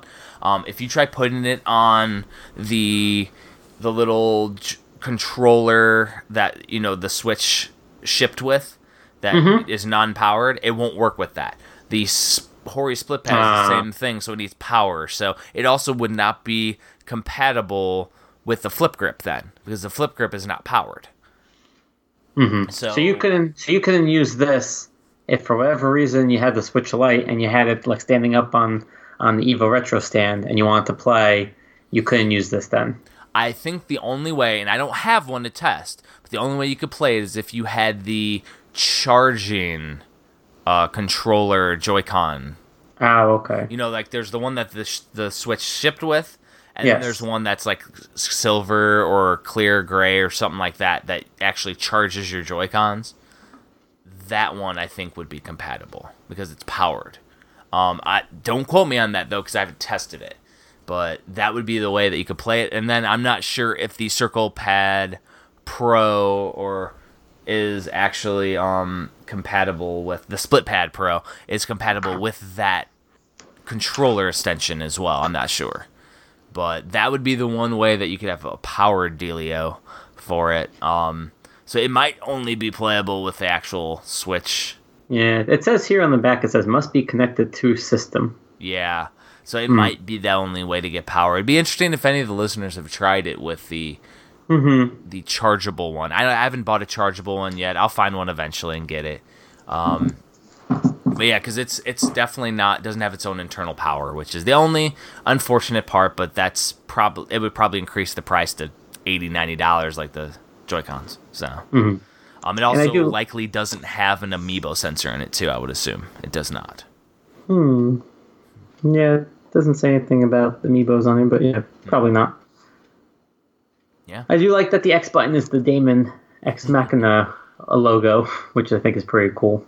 And Hori does a nice job, and it's nice that they're you know officially licensed by Nintendo for their products, and they make really cool accessories. This is just another cool one. is good quality and It is, yeah. Um, I mean, the only thing is, is that like they have the X that's red, but it's it's subtle, which is nice because it still Right. goes with every system. It also like kind of almost modernizes or makes it look like PC style when you're playing it because of like how everything's like black now, essentially. So, um, super cool. I love it. Um, it's it's gonna be my my default way of playing now, especially since my Switch is my own and not my daughter's anymore. um, it means my Joy Cons aren't aren't gonna get much play, which is unfortunate. Um, I may have to get a separate charger now for the Joy Cons though to make sure that they keep a charge. Mm-hmm. But we'll see, because I mean, my other default way was using the Pro controller on TV. So, I hear you. which for Legend of Zelda: Link's Awakening, I actually uh, used the wired 8-bit Do Super Nintendo controller and played my Link's Awakening with the Super Nintendo controller. And what'd you think? Amazing. Good. Oh, Yeah. yeah. And, and I mean, obviously, you have to move Link. You can't move him with the D-pad. You have to move him with the analog stick. So I was using the the 8-bit Do Nice. joystick instead. So it worked out really well. Um, now that I've spent a long time talking, um, I have to speed read all my new releases. oh no, there's no hurry because this is two weeks. Um, I would I would like to um say though that the all the wired controllers that were released by like Power A, they all have real analog sticks by the way. Mhm. it's just there's a little more travel on the Split Pad Pro. Um, it just feels a little bit wider. I don't know why, but it does. Because I mean, I'm holding a Legend of Zelda Power A right now that's wired, and again, excellent controllers too. Um, But this is one that's connected to the system. It's awesome. It's it makes the Switch not portable, by the way. So I'm gonna look ridiculous at the airport when I'm flying this week. but I'm gonna. That's do it. okay though. Yeah, go for it. I do what I want. All right, man. Is it my turn to go over 22 titles? So first of all, just cover what we had that was the same. Oh, but I'm going alphabetical. Oh no, don't want Yeah, that. got, all right. Well, I'm probably still going to go through it, but all right. Well, you mentioned Legend of Zelda, so I got the regular and I got the U.S. Dreamer Edition uh, in in this week. I also got Minit, the Special Reserve Edition. I also got the Limited Run Games Edition, which is just a variant cover with the case and the soft cover manual that's included in the case. So it's not the cool extra box with the hardcover manual and map. I also got Momodora, the Reverie Under the Moonlight Collector's Edition from Limited Run Games. And what else? Well, you bought Ter- uh, you bought Terraria. Terraria. Yeah, so that I already had. Okay, so let's go over some new ones. So I'm going to start with the European releases. So I got Aggelos.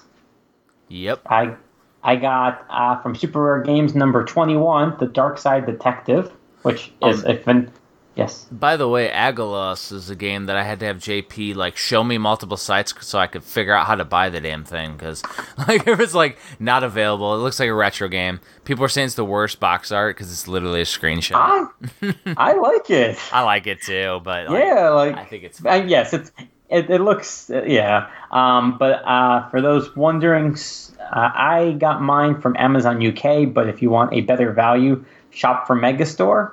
If you're in the US, you get uh, free shipping. It's twenty dollars and ninety nine cents. It should be back up in stock now. I think it was out for maybe a day or two. the day or two that I was buying it. Damn it. I know, and it's one of it's one of PQube's uh, budget releases. So if you remember, they did Nippon Marathon and they did. Oh my gosh, I'm drawing a complete blank. Uh, oh, um, um, it was the school game. Oh yeah, I remember what one that was, but Arc something school. all I have to say though is that like everybody that's listening needs to be aware of Shop4Megastore because as JP said, it's free shipping. Like you're getting European stuff with free shipping. Um, it's the best way to import from from that region, and they also carry a lot of Japanese only releases too that are also the same price as something like PlayAsia. So, Actually, it's better, in some cases because of the free shipping. Yeah. And so, for instance, Final Fantasy VII and 8, the Twin Pack, it's available from Shop4Megastore for forty six ninety nine, free shipping. Dragon Quest One, Two, Three, which is an Asia only release, $44.99, free shipping. just came back Um, in stock too because I was about yes. to make a big purchase and then it was out of stock and I'm like, well, I'll wait, and it came back in. Thank God. Oh, it's Valthirian. Valthirian Arc Story, sorry, and Nippon Marathon were the first two budget titles from PQube at $19.99. Aggelos and the other one that I got, which is Songbird Symphony, uh, is $20.99. And they, they're considered their budget titles. I mean, you really can't go much cheaper in terms of a price than what PQube is putting out. And they're fun games. Like, like you mentioned, the Aggelos is is like a, it's a non-linear adventure. It's got that 8-bit feel to it. It's a really good game. You can actually read our review on JP Switch Mania. Songbird Symphony, Symphony, same kind of thing, retro style. It says lead Birb across interconnected levels, bursting with life and hidden areas, engaging catchy musical segments that will challenge your rhythmic skills. I mean, they're fun games that they're putting out at such good, affordable prices that you know if you're a collector, these are kind of no-brainers, and you really can't beat the Shop4Megastore price. Like they, Mega they price Mega Floor. I can't even say it, but they're but it's funny. Like a lot of people always post like, "Oh, JP, like you posted this, but have you bought from them or or 365 Games, which is the UK counterpart?" Um, and I go, "Yeah, all the time. I buy from them, and with the free shipping, you get it within a week." Um, maybe a little bit longer every now and then if customs holds it, but normally within a week I get it. And then you can pay two dollars and ninety nine cents for slightly expedited shipping. But I just stick with the free shipping, and it is not a long wait whatsoever. So it's a it's a great store that you should really you know bookmark and constantly look back on because they're always adding those uh, European exclusives. They're the collector's editions like the Legend of Zelda uh, collector's edition in Europe. They had Daemon X Machina, Astral Chain. Um, so they're putting like those as well. And there's even some titles that I haven't even seen listed anywhere else. So for instance, Coffee Crisis, Furwind, you know, they've already have listed for pre-order. So it's a really great store. Oh, and, And and by the way, when you mentioned expedited shipping, you can have like six items in your cart and you pay three dollars for express delivery for all And it six. ships- and and it ships as they get released, so they're not holding your order either, mm. which is really nice. So you know, I'm scrolling through now, and there's so many games for pre-order that we are not getting in the U.S. that they have up, and all good prices. So definitely check them out. It's an unsung hero, and those of you that are, you know, collecting like we are for the Switch, like, um, you know, it's it's definitely awesome. I obviously just made the purchase of the items that I needed, which included both pre-orders of Final Fantasy and Dragon Quest, which I need both. Um, I still haven't really looked. Do you know about the Dragon Quest? If it's just the NES ports, or are they doing the the Game Boy Advance ports, or the PSP versions, or because there's multiple releases of all of them? yes, That's I, I, don't know. I've just seen it up, and I've seen the box art, which is all three split. Hmm. I mean, Okay, that's to me, I have Dragon Warrior 1, 2, and 3 on the NES. Um, Dragon Warrior 3 on the Game Boy Color. I mean, I have Mm-hmm. tons of different versions, but like the fact that Dragon Quest 1 and 2 and 3 were released on the Super Nintendo and they're the ultimate editions, I hope that's the versions that we got. That'd be awesome. So I will say if you have a minute, go to Nintendo.com, type it in, you'll see screenshots.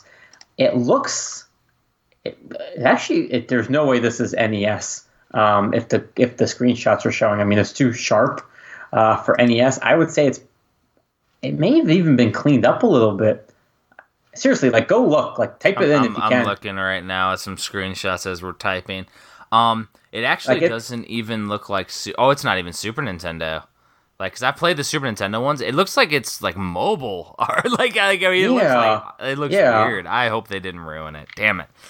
They. Sh- it I mean, it's still it- forty bucks, which is great for all three. But like, man, No, that's, there's no way that's like the that's not just a port of like the NES or even the Game Boy one. Yeah, like the gra- like the screenshot, like when you're in the battle system and the dragon that they're showing looks like, like, it just no, yeah, I mean, it looks like they went over it with an artistic brush. It's just Mm-hmm. not Akira Toriyama's artistic brush, which would be amazing. Imagine if they had the dude from Dragon Ball go over Uh. all the art. Like, oh my. That being said, like, freaking Dragon Quest Eleven is coming soon, and on talk about a game we don't have time to play. like, oh yeah, no, I mean, I mentioned I was playing that game, um, the demo, and I haven't played it since because I've been playing all these other games. But it's like, man, I really want to because it was so cool. Mm-hmm. It's so good. I, I mean, I'm just saying, it's it's an amazing game, and it's games I wish I I had when I didn't have kids, when I can just sit down and just play. Well, the thing is, is that London's cool, where she's just playing video games with me. Like we're sitting next to each other, both playing the Switch. But like, I, I just need my kids to be a little bit older. yeah, yeah. My, okay, so let's keep going. So Let's keep it. Aggelos I mentioned, Dark Side Detective I mentioned. Next we have Goat I did Simulator. not. I did not pre-order. Did not pre-order the super uh, rare games. Detective. It's still available. You can still get it if you want it. I know. Okay. Not my genre. Um, Goat Simulator, which JP really wanted to make the game of the, the week, but I didn't get it in. Um, I, I didn't pre-order it, and I thought it was coming out in the states, so I went to GameStop. My daughter was looking forward to it she wants to play it, and they didn't have it. And I, I looked, I'm like, it's European only. You need to come talk to me. I will tell you if it's a U.S. release. I was we were talking about it on the cast even. I just, with some reason, thought it was coming out in the states. Like, Oh, you never. You know what? You never know. I mean, right now I haven't heard anything, but you never know with a game like this. All right. So next one I mentioned was Songbird Symphony. That's another one of the PQ budget releases that came out at the same time as Aggelos. Then we move into the U.S. releases. So I got the Best Buy alternate cover of Aegis Defenders and fun tidbit that if you're not following me, this one is not this one is not going to be available on Best Buy's website. So this is going to be an in-store only. And what's interesting is that not every store put them out. And and what a lot of employees do is they look at the website to see if it's available, and it's not listed on the website. So you have to know the SKU number, or you have to have somebody who's willing to check the back stock specifically for this game. Um, but there is a low print run, so we have a person who works at Best Buy in the Facebook group, and he shares the public knowledge information.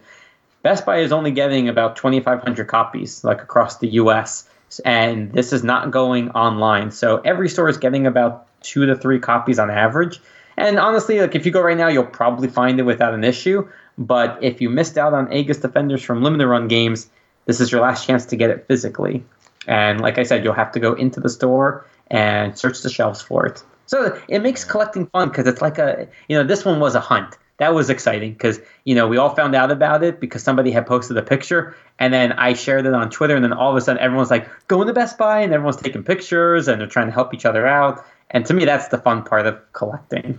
and and thankfully, it's not going to turn into a Tiny Troopers this time, where ends No, up no, being like not limited because we already know limited run game says with every one of their releases to Best Buy that it's contingent on how many Best Buy orders.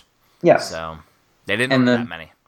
And there is one coming up. I don't know if Josh had stated which game, but he had responded to my tweet. He said there's one that's even going to have a lower print run through Best Buy than this one. So it's going to be, and you know, even we're told that there's going to be another one coming that's, um, I think, in store only. So it's going to be uh, interesting for people who either missed out and need to get this game physically or want to get it with the alternate cover. Even though you can get the covers, you know, for 99 cents on the website through limited run games, it's still nice to have like, you know, a sealed alternate cover version, you know, things like that. And I'm pretty sure I didn't get Aegis Defenders. I have the spare if you need me to bring it.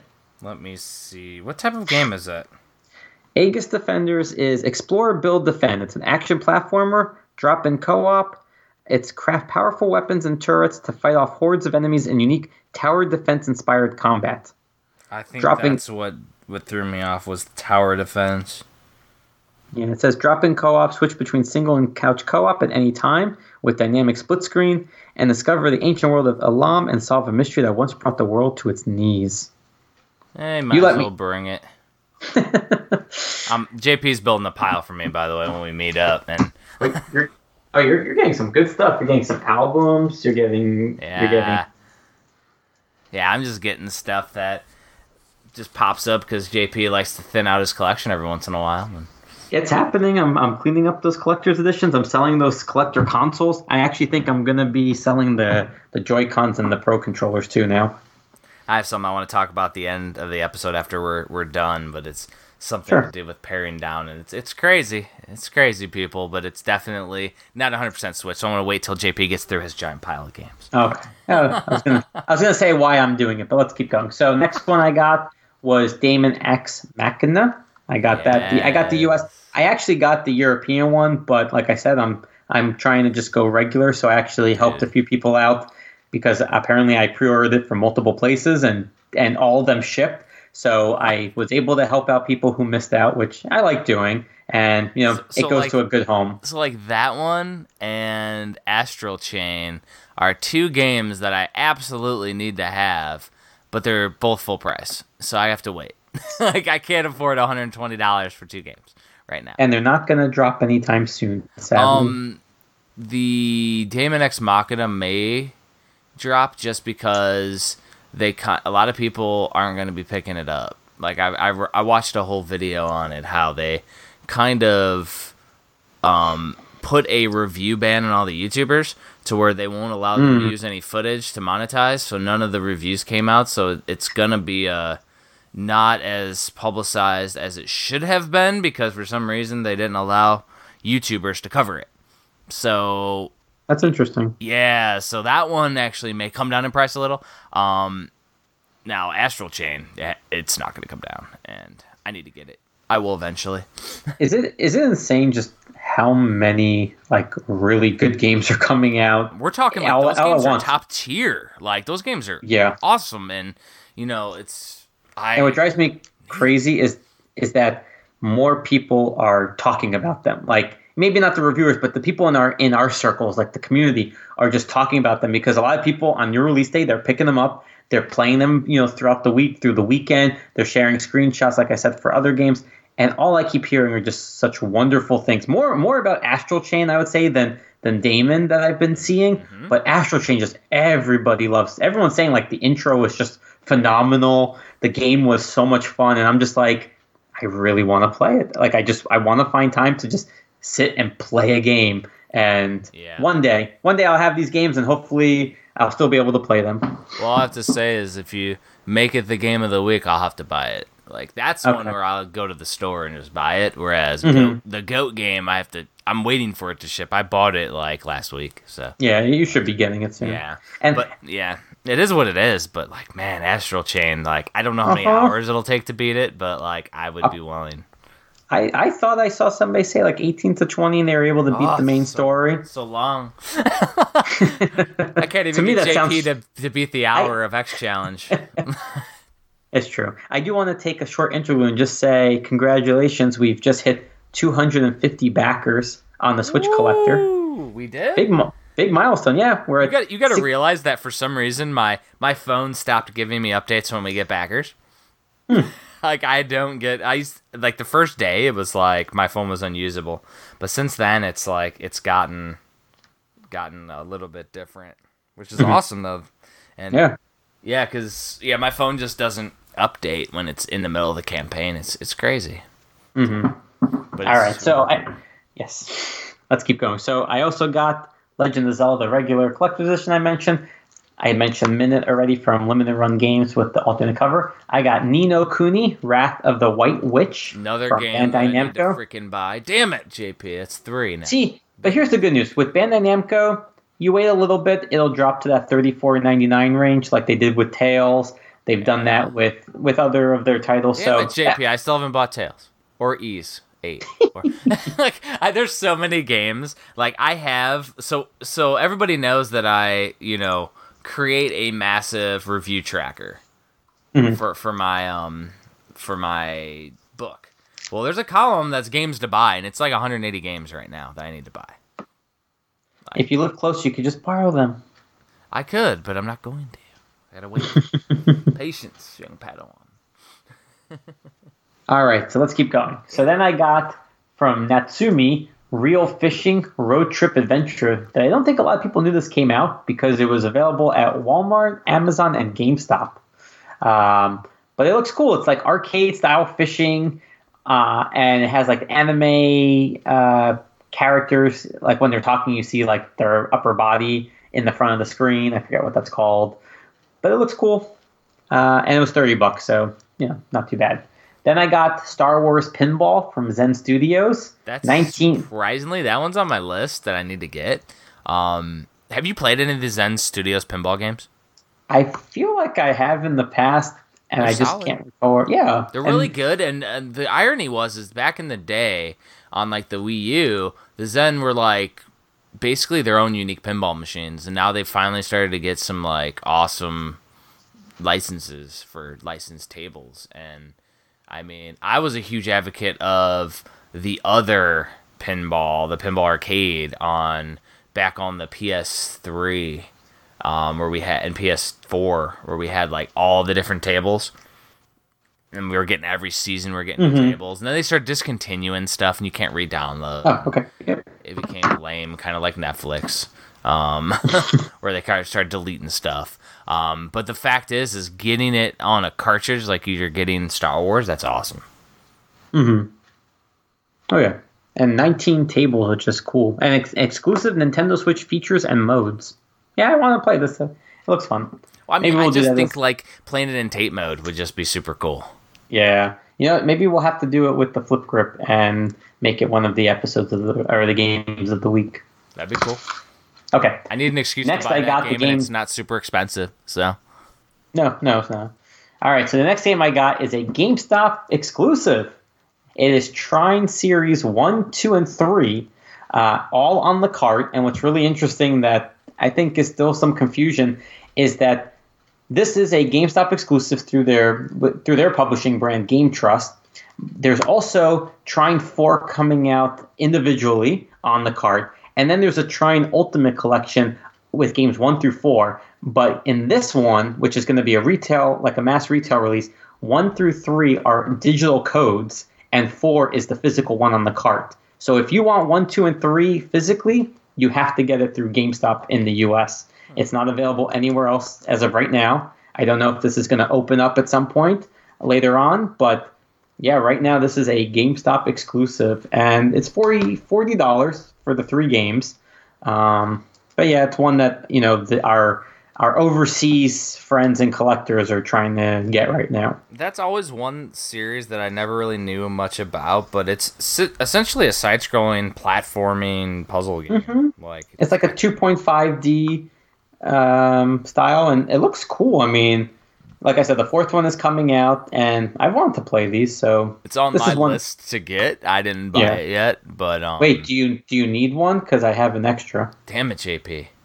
Might as well I- bring it. so- That's so gonna be my thing. Might as well bring it.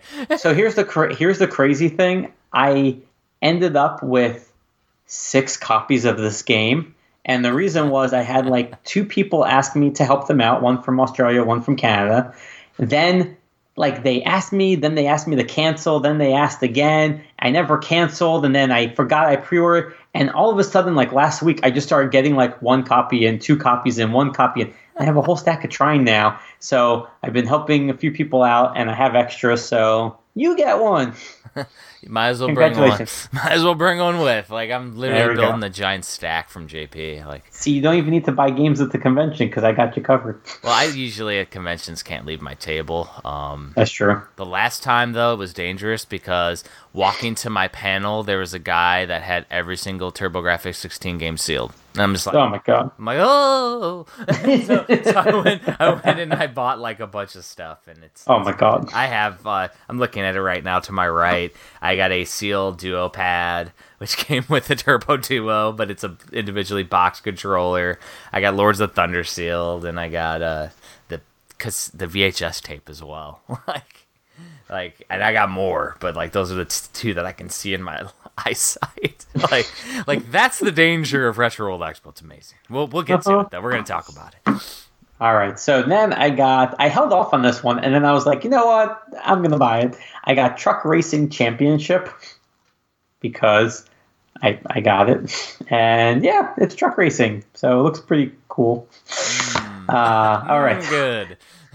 All right, so let's move on to the Asia Japan releases. So the first one I got is River City Girls, and I got the Asia version from Play Asia. Nice. Um, same game that Limited Run Games is putting out right now. It's a different cover. Did well, you it's really see a post from them like today?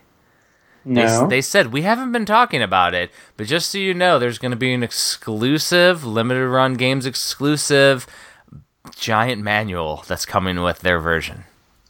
And I'm like, Oh. Thank God I got that version because I got that version. I didn't get the Asia one, and everybody's playing it. I'm like, I want to play it because I've seen reviews. It's supposed to be like one of the best yeah, everyone's loving it. It's it was originally released on the Super Nintendo, and it's now it's redone like again another reimagining of a classics franchise on the Switch. But like they went anime with it. They the Uh-huh. power ups are awesome. Like it's that once it comes out from Limited Run Games, I'm gonna want to play it. Like it's so good. And it's River City Ransom. It's just River City Girls, and it's anime style and over the top and crazy and like Oh yeah, you're right. Every every order comes with a 60 page manual, Yeah. and Switch copies will have a and Switch cover copies will have a foil cover. Yeah, like that's like, awesome. Like he's like, I th- I think it was it wasn't Douglas, but like they were like, yeah, we just haven't been really talking about it, but just so you know, it's gonna come with this, and everybody's like, what? and now it started to become a, big deal now on the uh, Unlimited Run Games website because people like nice- didn't realize it. You know what I mean? I'm sorry, I'm I'm I'm sharing it with everyone because I didn't even know about this. I, I literally skipped that post. I was like, oh heck yeah, 60 page manual and foil cover. Yeah, it's uh, Josh. Actually, Josh is the one who posted it today, and he's just like, "So you just so you know." I'm Yeah, he say, just said, don't forget so- to pre-order. "Worth." He said, uh, "Haven't pushed this heavily, but we also have a 60-page manual you won't find in any other release of the game. Double big eyes." I was like, I saw that. I'm like, "Oh my god, you're crazy!" And I just happened to it happened to pop up like his post for some reason. Yeah, that's awesome. Like, dude, So, but but the one thing is with the um, the Play Asia release, it comes with a two disc soundtrack, 62 tracks on it. That's that's nice. that's Um, And Okay. that's, that's another one that'll be amazing if they put a vinyl out for it. Mm-hmm. This looks fun. Looks really fun. Glorious anime cutscenes and manga style intermissions. That's awesome. Kick butts, take names, and pound punks. All right, so I got that. so the next game I got was a Japan only release as of now, and it's Lethal League Blaze. Um, Yeah. There is a demo available. Uh, I, I downloaded the demo off the Japanese eShop, and it played in English. Blaze Blue series, right? Of fighting games. No, no, it's not BlazBlue. Uh, so this one, it's a different take where it is fighting, but it's not the BlazBlue. It's not Arc System Works that did this game. Um, it's actually Team Reptile. And I'm trying to, ex- I'm trying to think like how to It best looks explain Blaze this game. Blue even on a thing, but it looks um. So I just typed her in. Um, it's highly stylized. Really looks like Jet Set Radio Future. Yes. Mhm. Um. Yeah, that game looks crazy. And here's the thing: on Amazon, it's thirty dollars, and on Play Asia, I think it was thirty-five. And what's really nice is that the first edition comes with an art book, a sticker set in a slightly oversized box, holding the case as well. And the pre-order bonus was a keychain of one of the main characters. And a it's a thirty dollar game. I mean, it's what a great deal for that amount and all the bonus like day one items that you get. So definitely check it out. It's available. Okay, the next game I got is everybody's favorite that they've all been waiting for from Play Asia and East Asia Soft. It's Panty Party. Came in. Yeah, JP. I got it. wearing them panties. He tried them on. I did an unboxing, and everybody wondered where they were because the packaging was empty. And then I, I just, I don't want to say whipped out the panties, but I threw them in front of the screen. Um, but yes, Panty Party came out, and they come with panties, real panties.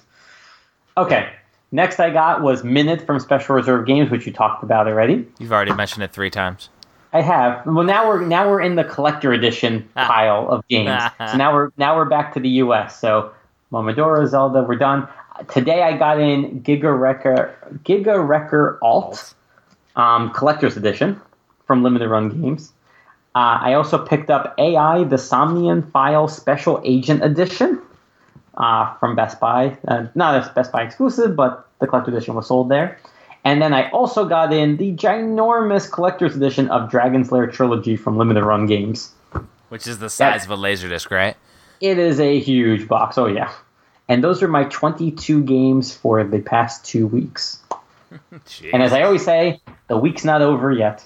it's definitely not. And Oh my god. just to add to this week, um, so we are definitely going to Retro World Expo this week. We are? Oh, we're going right. to be meeting up Friday. I, I don't get until super late though. Um, but it's about to be a crazy week, and Mm-hmm. like I'm gonna have a ton of pickups next week to talk about because JP's bringing them, and, and then it's gonna be Spoiler alert. spoilers, spoilers. Um, we might have to do a mini episode like when we're together, just to do, do a recording or something audio wise. We should do a video one, at least one. Yeah, maybe we'll do. A, cool. Maybe we'll set up a, a video one. Yeah, that'd be cool. there. That'll be fun. Um, I don't have a good camera. We'll just use my phone. It'll be pro, super pro. We'll be pros. Uh, but yeah, we'll just do our convention pickups video or something. Like we'll make a special episode Nice. twenty one or something. Um, then the live one. will be its Episode 21, The Man, The Becoming a Man episode. Coming to Manisode video, video sode. Uh, but yeah, so we're gonna be talking about the Switch uh, and collecting for it, the new retro, kind of like we just mentioned, River City Girls, stuff like that. We're gonna talk about and just how the, the Switch is like a new Shangri La when it comes to game releases because we're seeing tons and tons of stuff that's cool. And Oh, it'll yeah. just be a back and forth. We'll have people asking questions. Um, we're going to be uh, promoting the giveaway, which is the you know the the triple switch giveaway that JP is going to talk extensively about at the very end of the of the episode here. um, but literally giving away three Switch Lites. Uh, we mentioned, you know, promoted that we're going to be giving away a Switch Lite. It's part of that. We're already giving away three Switch Lites. So, um, however, I think JP did say he might bring a game or have a digital game download to give away. Um, Oh, I, I, I'm looking at my pile, and I'm definitely going to be bringing some games, and little tease East Asia Soft is one of them. All right. Um, that I have. I'm gonna bring some Evo Retro um, to give away for those that got have a Switch Lite and want a little protection. And promote them. and Unikeep cases. Shh, I got some of those too. And Unikeep. Um, and the guys from Unikeep are awesome, by the way. I didn't realize Oh, that they oh, yeah. were one of us, but like they literally are super cool. Especially the main guy, Clinton, who's, Clinton, who's yep. behind it. He's just like, we're just talking games. I'm like, oh, so it's not like he's just you know a company making these crazy cases. It's like a collector. It- It's it's a collector and this is his passion. Like that's a passion project that he was able to do and i think that's what's so amazing that you know not everybody always realizes right? You know you see a lot of accessories out there and sometimes they just get overlooked because there's just so many similar ones out. But like the evo retro guys unikeep like to me they stand out more now just because you get to know the people behind the products and you know that it's not just oh i'm making a product to make x amount of money they're making it because they saw a need. They have a passion for the system. They want to support it in their way. And that's that- that's to me now like why unikeep is like my premier case holder for the cartridges. Evo retro i love all their accessories and they're all affordable too. They're really good quality and they're all affordable. And they're they cover like literally anything you could think of for the switch right? They had the gamecube controllers the adapters extension cables carrying cases um, cleaning cloth the grips i mean everything they they cover and all their prices are, are really good So I gave Unikeep an idea today, uh, talking with Clinton, and my idea is all right. So we have too many games for one case. So Mhm. basically, we got to split our cases based on. I'm thinking genre.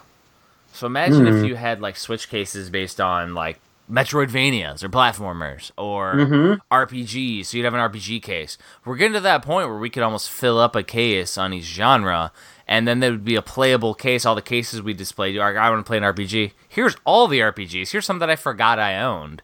Um, that would be pretty cool because I sort all my boxes based off of region right now, or third party, or and stuff like that, or limited run games gets its own section, and that's even now to I don't have enough room for even that anymore.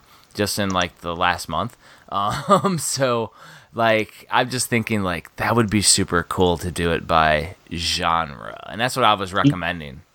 You just gave me another idea as well Uh-oh. What's that? from that. How awesome would it be to see limited run games, custom cover, super rare games, Yeah. strictly strictly have the have the limited publishers have a special case, you know, for them to hold all their cartridges in because That's what I you clearly mentioned.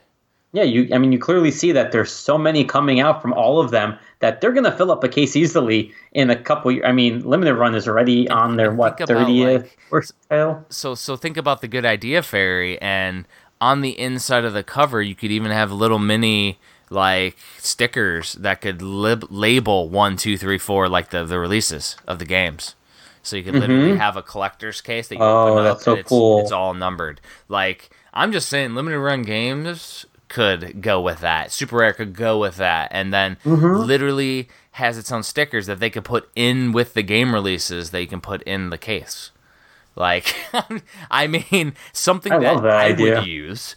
Um, I mean, it's just crazy stuff. Because you know, there's. A, a- little bit of space in the Unikeep where you could label them, Oh yeah, and it's just ideas, and it could be a pin that you could put in there, a pin that fits it, or a small pin or something. I don't know, because it's Mm-hmm. it's foam, and foam would fit with the pin. Um, like, there's I think that's a great idea. ton of options. It's just, yeah, it's because the thing is, is one sixty game case isn't gonna do it for anybody who's seriously collecting for the Switch like we are. Hmm Like right now, I think I would need three to. I probably need four right now, and hmm and even that is like it still would be everywhere.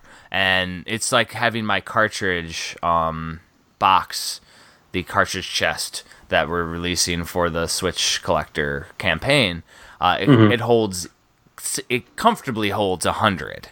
Um so then i already have two full like and then it's just Oh. then you have to like take them out if you want to find a certain game and it's it's kind of there for excess once you've beaten stuff you put it in there and then it's it's fun for random though you just reach your hand in there pull out a random game i'm playing this it's actually really cool for that but um yeah outside of like organizing those unikeep cases there's there's some some options out there. I didn't even think of the limited run till we're talking about on the fly. By the way, like I, I mentioned doing one for a limited run, but like actually individually numbering, so it would be like a completionist case. That's that's insane. I like that. That's insane. How many releases does limited run have on Switch only? Like thirty something, Yeah, we're we're nine. we're already getting up there. So I'm yeah, I'm going to their website 'cause I'm like I know we were past the 30 mark. I'm gonna take uh I'm gonna take oh yeah duck the duck game is four, number 46. 46. So you're like so it You're almost at a full case already. Exactly, which would be super cool just to have dedicated cases to each company. Yeah. like, like my goodness. I think that'd be great, and I think that'd be cool, and they look nice on the shelf, right? Uh, Like you know, you you stack them up either way, vertical or horizontal. They look nice, they're clean, and they don't take up much room if you're gonna just go with the cartridge option. So So there you go, Clinton. If you're listening, which you should be once JP tags you. Um, at almost two hours in, we have a really good idea for you on, on the Switch Mania Playcast. You can tell when my daughter went went to bed, by the way, because our clarity of the episode increased tenfold. she went. She goes to bed like an hour ago. She went to bed and the, all the lag went away. by the way, that's awesome. it's just funny. Um, so that's the thing though, is like all the people that we've met have been cool. I mean, we've even had like like limited run games is doing a part in the uh, Switch Collector, writing a story, and they retweeted, which helped a lot more people find out about the Switch Collector. Like, it's it's super cool. Um, you know, not even with just ours, but like with everybody else's products too and projects. I mean, there's multiple games that are coming up on Kickstarter, and I just reach out to them. Hey, you want to cross promote? Like right, right before they're even funded, and I'm like, hey, do you want to cross promote? Just because I want to talk about like what you're doing, and people are like, oh yeah, absolutely. And the last one I think was indie indie Calypse indie from. Jandu Soft. and I mean they're at 168 percent funded now. They're at you know they're making more than we are at this point.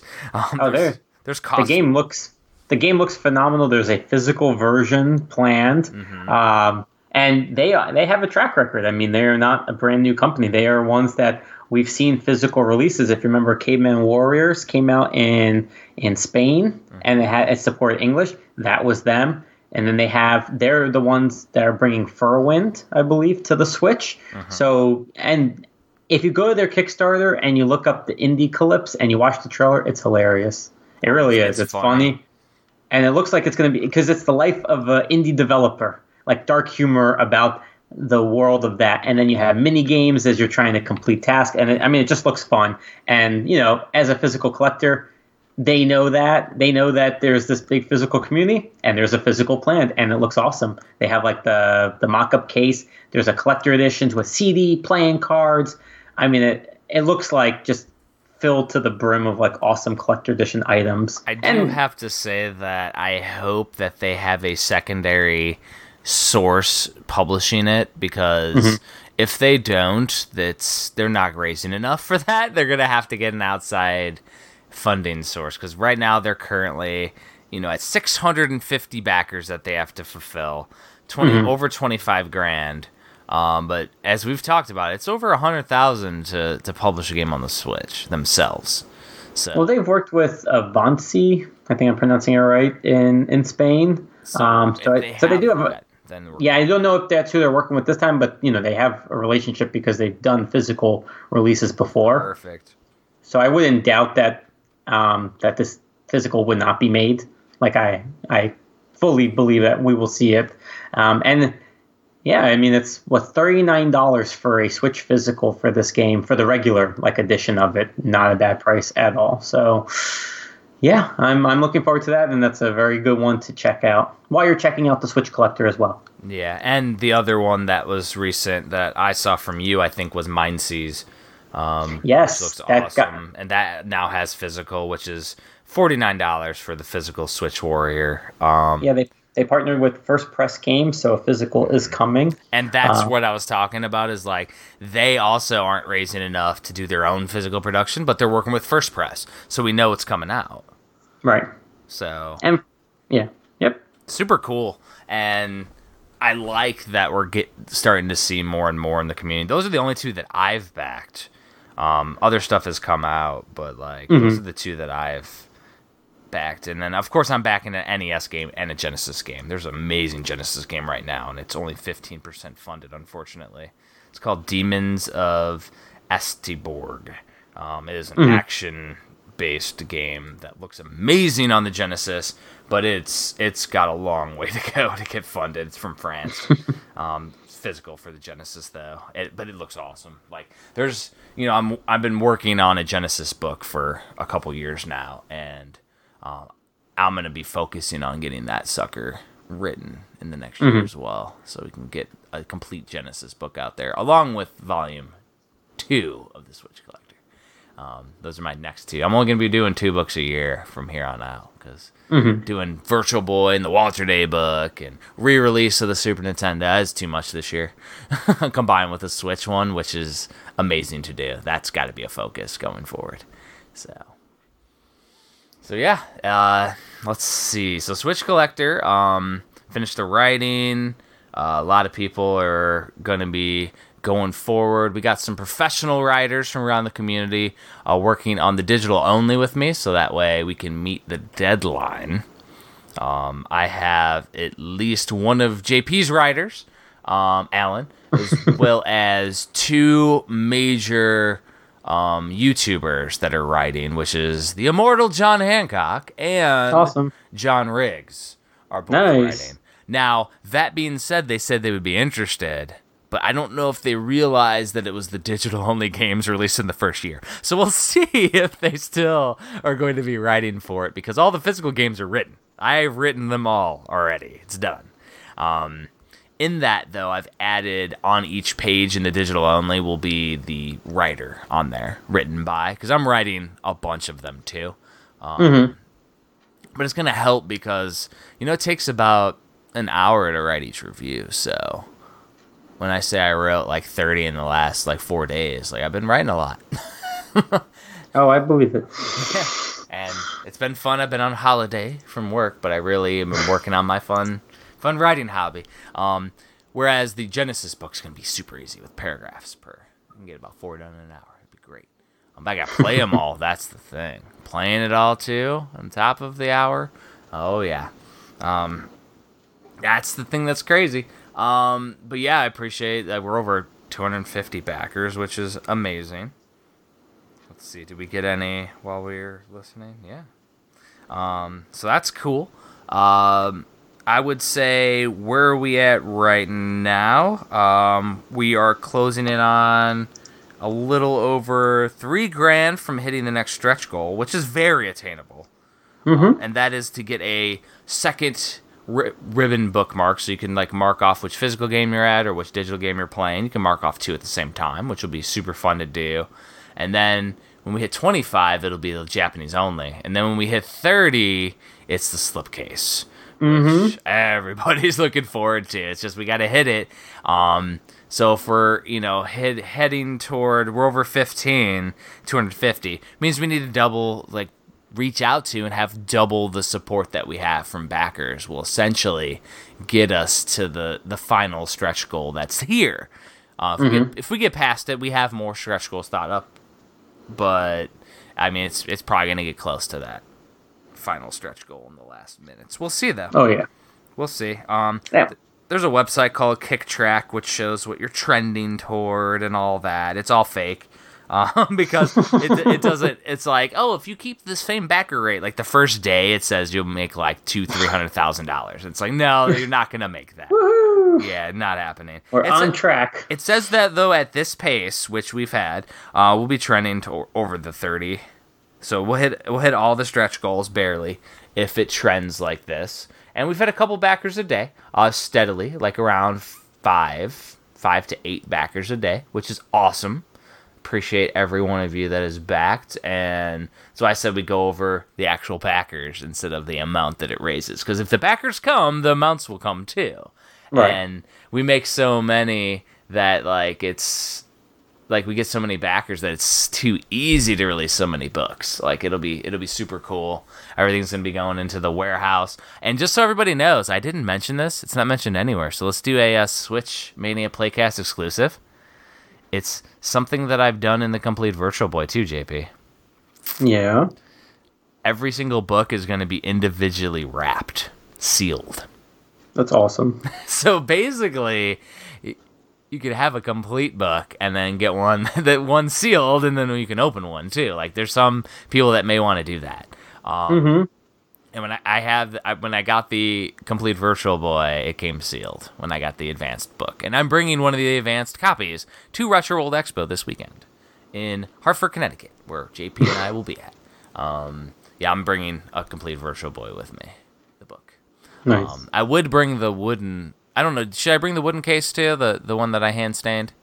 If yes, I, of course. If I do, it has to come in my backpack because if I put it in the, I put one of those before in my one of the boxes in mm-hmm. my carry on or in my checked baggage, and it the box got like the whole my whole baggage got manhandled, and the box was like I had to repair it.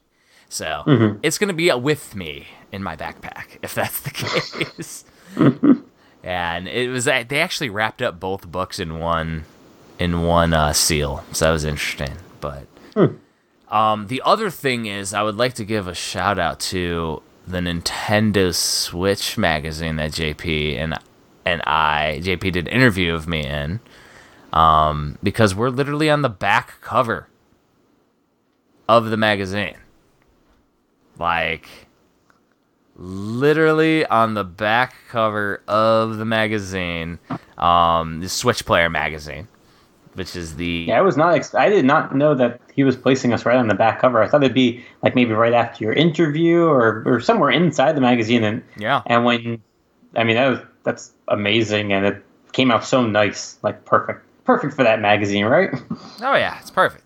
Um, I did reach over to him to you know thank him, and he never responded. So I don't know if he just doesn't look at his Twitter. Yeah, Paul's a Paul's a busy guy. Yeah. I also shot an email too about the contributors for writers for the the Switch Collector for the digital only. So, um, if you reach out to him too, let him know that hey, um, the more people we have right, that can make my deadline. That's basically it. And it's and the thing is, it's a it's a paid because it's a professional thing. It's it's a paid writing gig. So, um, which is awesome. You know, certain certain book writers or quote unquote writers have said that he, they're the only ones that pay writers. That's completely not true.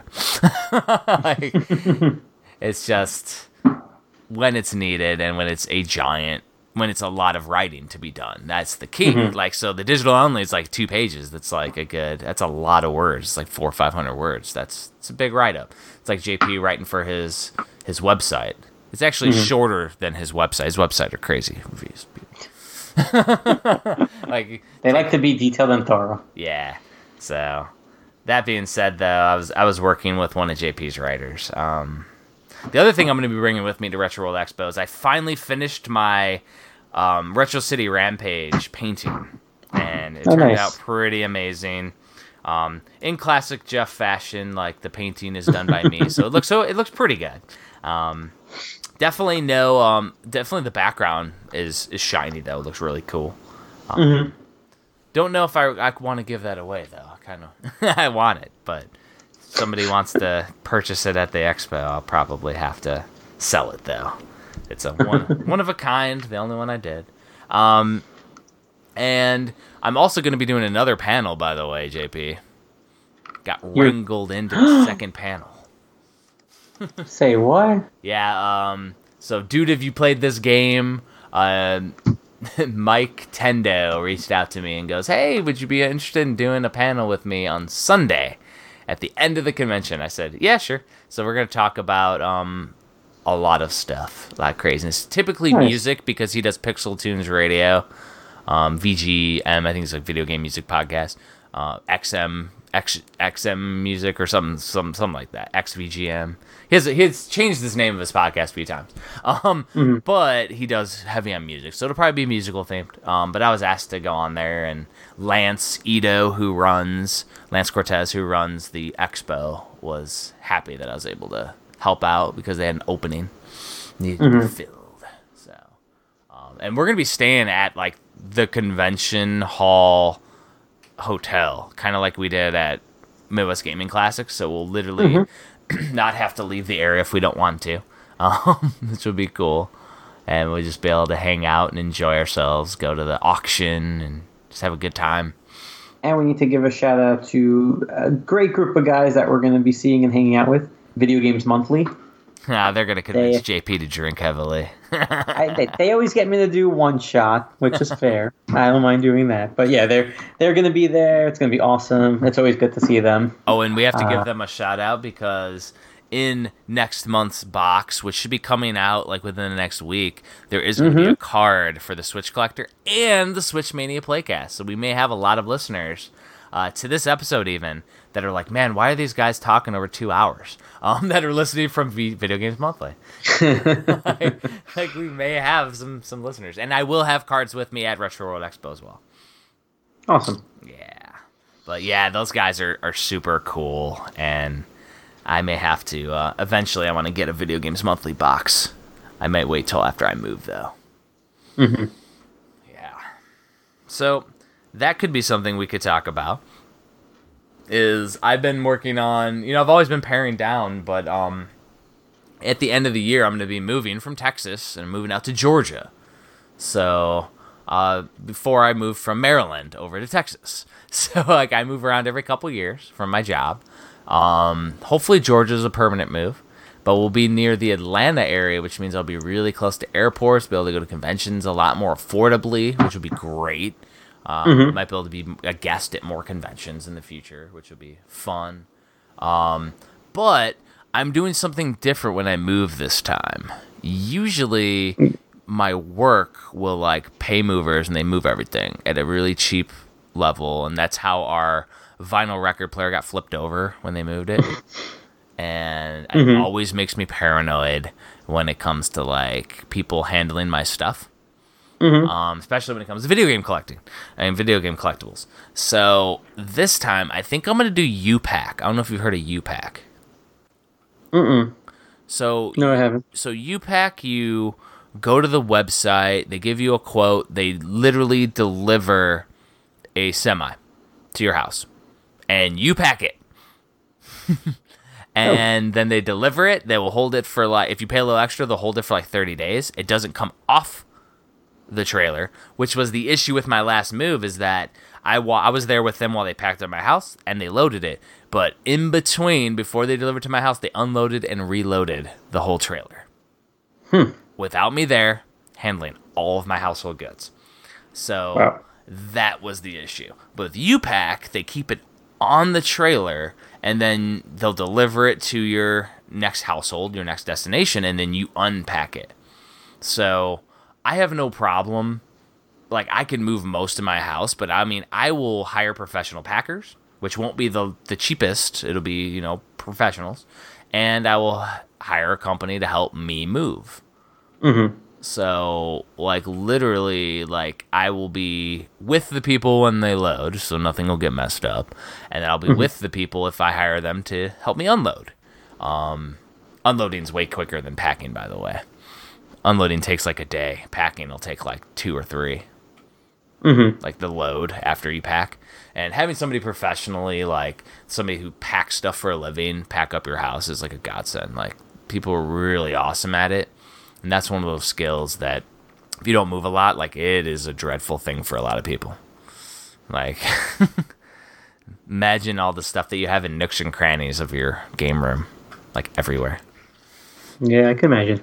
I'm just looking around. I'm like ugh it's gonna be a lot.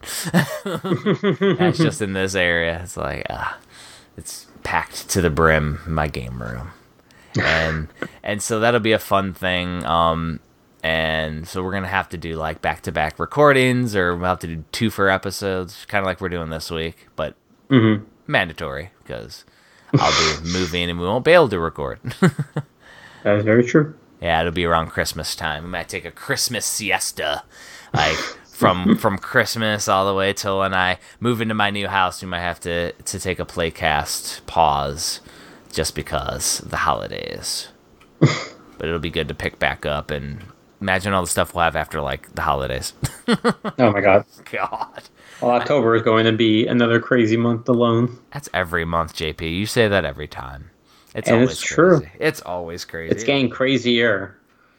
Which is, I mean, here's the thing though, is that as much as like we say, oh man, it sucks to have to buy all these games. Like again, we're buying amazing games and they're top tier stuff, and and also like competent re-releases of things. Like we're getting Witcher three, and it's a competent re-release. Like it's been out for a while, but I personally haven't beaten it. I haven't really played it more than a couple minutes, so being able to play it portably, it's a giant game. Like there's so many of those coming out. And it's what makes the Switch a unique thing is that we're seeing stuff from 1, 2 and every generation back that are just seeing new life. It's a very good time to to be a Switch player. The fact that we're getting Final Fantasy seven and eight alone, oh, I never thought Oh. we would see that on. Uh, I would. I never thought we'd see that on a Nintendo console. Then we got it digitally, and you know what? We settled. We said, okay, if that's the only way we're gonna get it, perfectly fine. And then, boom, out of nowhere, Square Enix Asia is like, oh yeah, we're gonna be doing a physical twin pack. And you know what's funny is Is there that any you know is there any merit to the rumor that everybody keeps saying? Because I've seen it mentioned by multiple people on YouTube. I've seen it on posts like, "Oh, I hear that we're going to be getting it in the U.S. with nine on it," and it's like, who's saying that? Ye- Who spread that rumor? I have. I mean, I have not seen that anywhere, so I don't know I've where it seen originated it from, from. multiple but people, and I'm like, who's the originator on that source? Because even Johnny Millennium, like Happy Video Game, Happy Console Gamer, mentioned on his when he was talking about like something on the Switch, and he's like, oh yeah, and I heard that there's gonna be Final Fantasy nine on the and the coming out in the U.S., and I'm like, I don't think hmm. so. yeah, I mean, I I have not heard that from anybody or anywhere, so. We'll see. I mean, I know a lot. It's funny, you know, we get seven and eight physically, and then immediately people are like, "Well, where's nine? Why aren't we getting nine? Yeah. It's true. It's, we probably should have had all three as a trilogy pack, but you know what? We're getting seven. We're getting eight. It's physical on a card. I'm gonna take it. Good enough. And I'm gonna be- Governor. And you know what? If it does come out in another region and it has all the games, I'll buy it again. I don't care. Yeah, in all honesty, like I will happily play it right now. And um, just so you know, live on the podcast, Gamester81 should be messaging JP right now. So Yay! I'm gonna go look. I'm gonna said, go look. He said, "Oh No, shit, sorry, slipped my mind." not yet. Oh. he will though. Um, but yeah, that's the thing too. It's the same thing with Dragon Quest one, two, and three. If it comes out, great. If it doesn't, um, okay. Like I, I want all the versions. I can't wait for the Final Fantasy VII remake though. And Uh, did you see the cover today? oh my god, of course I saw the cover today. Looks I shared. You know, I'm I'm a Switch guy, but that cover, the homage to the PS1 US release cover, I, Uh, That's your I was. feels. That's what I said. I was like, it. Oh my god, just like a wave. I was just. I can't wait for that Is to come out. Is there a chance we're gonna get that on the Switch, the remake? It's so beautiful, but I don't know if they're gonna be able to to make it look the same. I- I wouldn't hold our breath that we'll see that.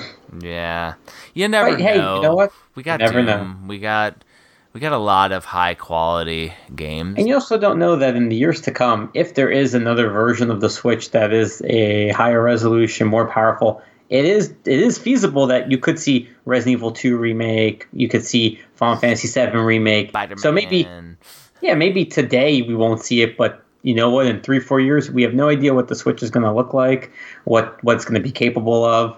So there's always that chance. As long as the system's alive, there's a chance. And I mean, we've seen schematics for different types of weird Switch things like the pivotable Joy-Con. So there's gonna be some new Switch iteration.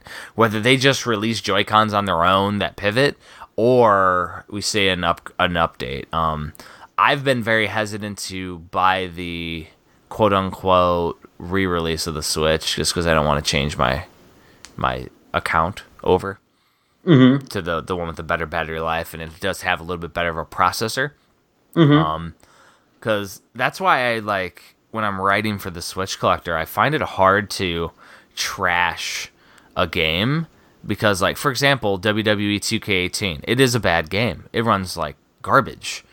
Mm-hmm. Like even the entrances, even with all the upgrades, the entrances still run very slow to the point where like the wrestlers time their en- their moves to the entrance and it's off. Everything's off. Um, nobody has tested it on the new hardware Switch.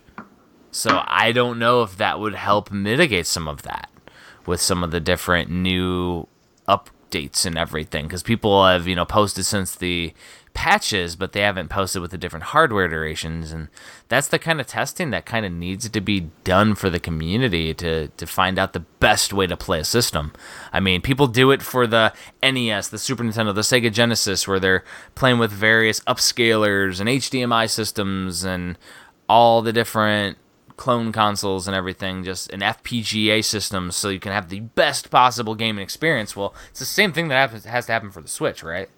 Mm-hmm. And we Yeah. need to see that. And it's just like some people just aren't testing all the available aspects. It's kind of like nobody realized that with the Switch Lite, you can't play online games together and you can't play a lot of games without downloading.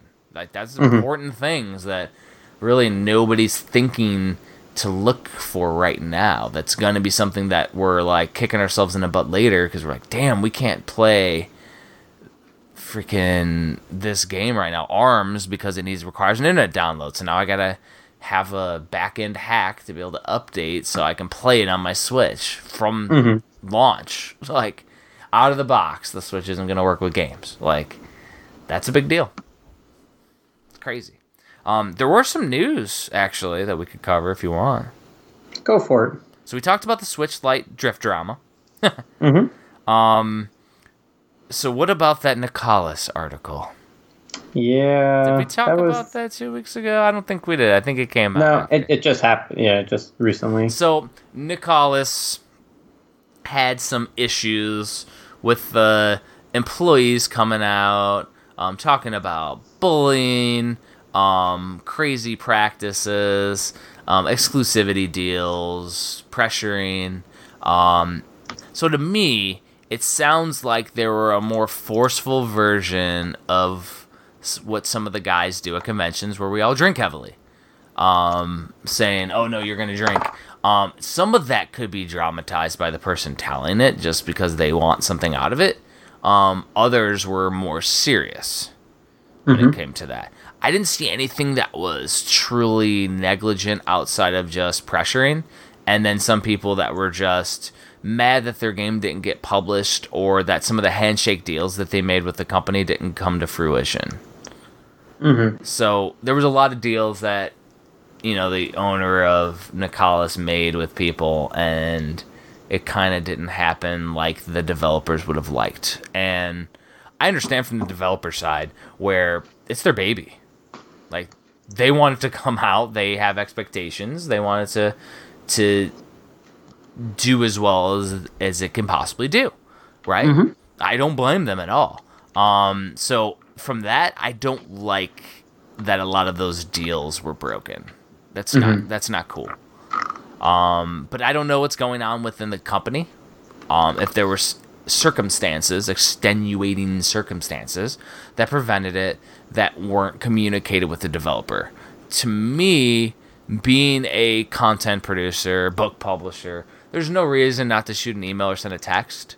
Um, and that was one of the things that I guess wasn't happening was the communication would go silent for months, which I feel like unless you're truly that busy, which he could be, um, I think that there's really no excuse when you're doing business with someone not to just send a message back saying, "Hey, got your message. I'll get back with you." Like, Right. I don't know. I work a full time job too, and I'm still able to somewhat communicate with people efficiently.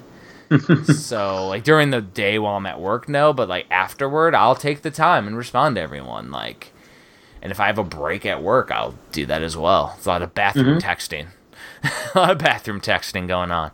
Um, but like the communication one, I think is another one. Um, as for like the hey, you're gonna have a drink with us, um, I think that's like an old school business thing. Like, you know what I mean? Like you said, like with the video game monthly guys, for example, you're like, yeah, they'll always get me to do a shot. Like, like again, they're technically pressuring into drinking, but it's not like a business is happening where they're gonna hold you accountable for not taking that shot or something. Right. It's mm-hmm. and it didn't seem like that was the way with Nicalis either, so I don't think that was his intention. And he did put out a public apology. So I thought that was good of him. Nice of him. Um but yeah, that's it's a controversial subject. Um a lot of people that we know are developers were affected, a lot of people that are publishers are affected. Well, you saw that they took Ittle Dew 2 off the Nicalis uh, online store with the physical version. Yeah. So it's gonna, so you know, it's affecting releases as well, and yeah, it's uh, interesting, interesting what happened, and I guess we'll see if there's anything else to that. And I mean, I do know the um, we've talked with the Ittle Dew Two developers, Mhm. really good people. So if they were affected by that, like, that's unfortunate because they're really good people. Mm-hmm. Um, that being said, I saw people like doing the whole, well, we're not going to support Nicalis, and it's like, you need to support the developers though who are releasing through them. So you're actually hurting the people creating. Mm-hmm. So, I mean, and as we've mentioned, they do awesome releases. Like, I have a full Nicalis release set right now. Uh, this was before the controversy, obviously, too. But, um, but like, they do awesome releases. So, when they do put out games, it's great. It's just, you know, it's kind of like you kind of get spoiled when you find out how the pudding's made. You know, you know what I mean? Like, it's like, ah, puts a sour taste in your mouth. but it really as long as you know everybody is taken care of in the end. They apologize. They take care of everything that was wronged. I think it'll it's salvageable. What do you think? I think so. I mean, yeah. Hopefully, it has a a good ending, an outcome. Um, it doesn't hurt the people that weren't involved in the, in the studio. Yeah. because you're right. They they do put out really good titles, good good releases, um, good goodies with them. So you know you can't penalize an entire company. All I have to say though is hopefully some of those developers that didn't have success with them were able to get their games published elsewhere. If Mm-hmm. not, like they need to reach out because I mean, we'll put them in contact with people we know, but Oh, yeah. outside of that, like I mean, there's a future where if it becomes affordable to publish games, like there's going to be a Shangri-La. Mm-hmm. Like we'll be we'll be on the forefront of that. That's Absolutely. um, so that's one thing. Then the college drama. Um, also Mario Kart World Tour was released today on the day of this recording. Mobile, yes. Um, yeah, the mobile World Tour mobile. Um, it's gross, by the way. yeah. Have you played it? No, I haven't. I've heard. I've been seeing people saying about connectivity issues. And that's not even that. It's just gross. It's Oh. it's weird. So so you play the game, right? Um it auto drives. So you can put an auto drive on Mario Kart 8 on the Switch where the game automatically accelerates. That's the only way this game plays. You can't come off the track, so it stays on the track at all times. Um, Oh. All you do is you swipe and hold to turn. So you tap left or right to turn left or right, and you can hold to swipe. You can either have turning on or um, power slides on, so you always power slide. You never turn. Um, and you basically automatically run into items, and you can shoot items. So it's super simplistic. But what's gross is the microtransactions. It's insane. There are microtransactions to buy gems, which will get you unlockables that come out randomly. So it's essentially loot crates. You shoot out a little pipe. That stuff comes out as fireworks out of them. Boo, boo. Yeah, and you randomly unlock stuff, so you don't even know if you're gonna get whatever you want. So, um, you can play the game and unlock gems as well. So I heard that you get like every time you unlock a course, like you beat a whole circuit. Um, like I beat a cup, right? Uh, it's 3 races plus a bonus thing. I got 20 the first time, but every subsequent you get five gems. Five gems get you one pull on the pipe. You get one pull on the pipe. Sounds like a drug deal, right? My Um, god. So I got four that first time, and I unlocked a couple characters and a cart. Um, but in order to optimize your racing, you have to have all the different carts and all the different characters because some of them do better on courses. Mhm. And then there's the nasty thing, whereas only some things are only available for limited amounts of time. So mm-hmm. you can get like Pauline right now for the next like so many days, and after that she'll be gone. So you got to play, but you can only play a limited amount of times because it's free to play. So they Not want you to buy money so you can get her because you only can randomly unlock her with gems that you earn. So it's a it's a big issue with free to play. Uh, the other thing that's nasty that that only I only saw Arlo talking about on YouTube is that there is a five dollar a month gold membership. Yeah, that's all of this has turned me off already. So think about five dollars a month. How much is that a year? It's sixty dollars a year. How much is the Switch Online? Twenty dollars a year. so it's three times My the amount of Switch Online, where you get access to all the NES and Super Nintendo games, plus online connectivity for all the games for the Nintendo Switch for twenty dollars a month. Or I can play this one game with all these little bonuses. I think you get mm-hmm. like a you get Metal Mario and like some gold stuff if you pay five dollars this month. Oh my god. Like it's it's gross. It's That, it seems so un Nintendo. well, it's because Nintendo is outsourcing these mobile games to companies, and the companies know how to do microtransactions in mobile gaming. It's not necessarily Nintendo's fault, but they still had to approve it. yeah, and I thought they were against microtransactions, Yeah, just in general.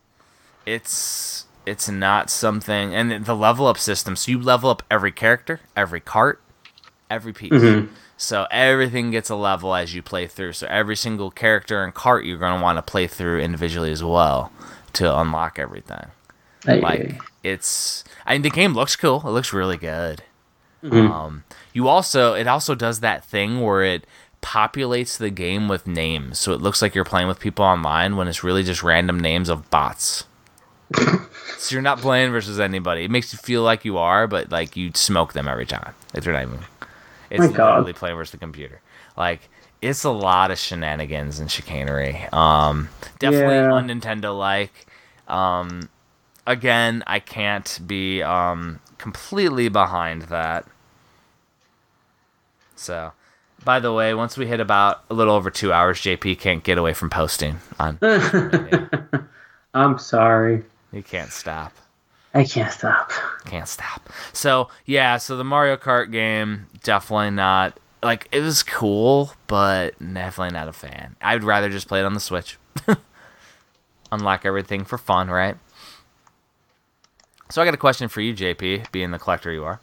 Yes. Final piece of news. Yes. Um, so there's been a bunch of Psikyo collections released, right? I was doing a Psikyo, little yes. research for the um for the book. So what is the difference between Psikyo Collection Volume One through Three and Psikyo Shooting Library One to Two? Are they exactly only- is one through three the exact same as one and two? Yes. So here, so one, two, three came out in Asia, Hong Kong, um, or Singapore, and it was three releases with four games each on them, so twelve games total. Then in Japan, they came out um, in two releases, six games each, and they just repaired the game. So um, across the three titles of the original Asia release, you know, you had. Uh, I can't even think of the names, but just think of like game number one in the series, game number two in the series, game number three, and they were each on different releases. Here, they just put all the same series together um, across the two releases. So, you know, if you like one of the series, one of the cards would have all of them that were included. So those are that's the difference. And then in the U.S. and the EU, we're getting the Japan versions of them, where it's the 12 games split across two releases with six games each, and that's the only difference. But it's the same 12 games. So so we're getting a U.S. release. Yes. So through um, NIS America and NIS Europe. On their website right now, you can pre-order. It's called Alpha and Bravo, I believe. Yeah. Um, so, and then it will be a, it, it will be available um, in retail as well. See, So it's gonna so to yeah. me being on a collector's soapbox. I this is why I've been waiting on releases, man. Because like you're sitting there getting all these Japanese releases, and it's like two years down the line we're gonna see a U.S. release. Like Psikyo Well, that- Collection came out when Volume One in 2018, right? Yeah, and I mean, think about La Mulana 2. Yeah. It was it, it already supported, Eng- eh, or I should say, the game supported English, like the PC version, but the Japanese release didn't. And everyone was like, okay, well, I guess this is the only way we can play it. And all of a sudden, NIS America is doing La Mulana 1 and 2 uh, collection together. yeah. So honestly, like with a lot of like, these Japanese releases, and I would say if they're not visual novels, you should probably start waiting at this point because there's enough studios in the U.S. and in the EU that are going to pick the, that will most likely pick these up. Um, me being like, yeah, me being like a little crazy collector, you know, I picked them up initially because there was no word at all of a U.S. release. So I said, okay, well, this is the only way we're going to get it. And nowadays, you're starting to see these releases maybe six months down the road get, um, you know, a, a, a domestic release. Well, I will have to say though, your mentality will pay off in the end, though, JP. Because if you think about it, La Mulana 2 is going to come out with a 1 and 2 collector's edition, but there was a bunch of goodies that came out with La Mulana 2 when you got it first released in Japan. Some of those will likely not come with the US release. Mhm. So then you'll have Yeah. the extra goodies, and even if you get rid of the Japanese, you can get rid of the cartridge manual, whatever's part of the main release, but you can keep the goodies, and unless the goodies go for a lot, and then you sell them separately. Um, but it's one of those things where if you want it completely complete with all the different treats that come out for it, like that's the way to go, and then you just you can usually sell it at cost, like Mm-hmm. right now, if you don't wait until the Switch is completely gone, you can usually at least make your money back. Because, like, typically what I do and what you've done with a game that we don't need is it just goes for the, the cost that I that we paid for it. Typically, Right. yeah, it's crazy. But yeah, it's it's one of those things where I've been waiting for a lot of stuff. I just I that that being said, I did just pre-order Final Fantasy Seven and Dragon Quest Seven and Eight and Dragon Quest One, Two, Three. So Nice. and nice. that's gonna bite me in the butt, and I'm gonna be like, "See, I talked about it on damn episode 20, and now they have a U.S. release, and now I gotta like it's going through the you know the process of of selling those games." But you know what's funny though? Like, let's take Dragon Quest one, two, and three. So on the twenty seventh, Dragon Quest eleven is coming out in the U.S. Hmm. Right, and on the same day, one, two, and three are coming out on the eShop, and then we're getting shortly after the Asia release that has one, two, and three on the cart. And right now, we think, okay, this is the only way that's go- we're going to get it physically. But think of the the the the Mana series. It came out physically in Japan a long time ago. Never thought we would. Yeah, never thought we'd get it, and here we are this year. It came out. So to say like we'll never see Dragon Quest one, two, three in the U.S. isn't really true. It could come out next year. I mean, at this point, you kind of don't know because Square Enix is definitely starting to release more titles. You're definitely starting to see like these these physical releases, at least at some some part of the world. Um, and you know what? There's a chance that we could see this down the road. But for me, why wait? If I can get it physical now, I'm gonna get it. I'm gonna support it. And if we get a physical later on, and, and you know people held off, then good for them that they they have a chance to get it. And for me, being the collector I am, I'll buy the U.S. one. I'll probably sell the the Asia one at cost to somebody that doesn't care about region specific. And Which happens all the time. yeah, yeah, it happens all the time. And we'll call it a day. But I I, wouldn't say that we'll never I see it. with a lot of these too, it has to do with number one, the time it takes to translate. Because Mm-hmm. like you gotta whether it's already translated or not, there may be some different nuances and verbiage, especially because we just noticed with Dragon Quest one, two, and three, the art style is isn't different than what Yeah. we've seen. So the text is probably a little different. Um, but like with the Seiken Densetsu collection, um, Mm-hmm. three was never officially translated. It's only been fan translated. So like Trials of Mana was never a thing. So they had to translate the whole game because they're gonna do it themselves. They're not just gonna take the fan translation and release it. Um, I mean, if they were smart, they just license it from the person, but be a lot cheaper probably. But um, but that being said, though, like it's just it took some time. So the other thing is marketing. Like they just wanted to make sure that it sells, and right now, especially now, they know that there's going to be a bunch of people that are going to buy it across the world. So Yeah. sell out of it there, and then release it in another region. But the one thing I still will not understand is like take Oninaki. We got a Japanese and an Asia release that supported English, and then in the UK, Square Enix's online store sold it exclusively, and in the US, digital only. Still don't get that. I don't understand that mentality.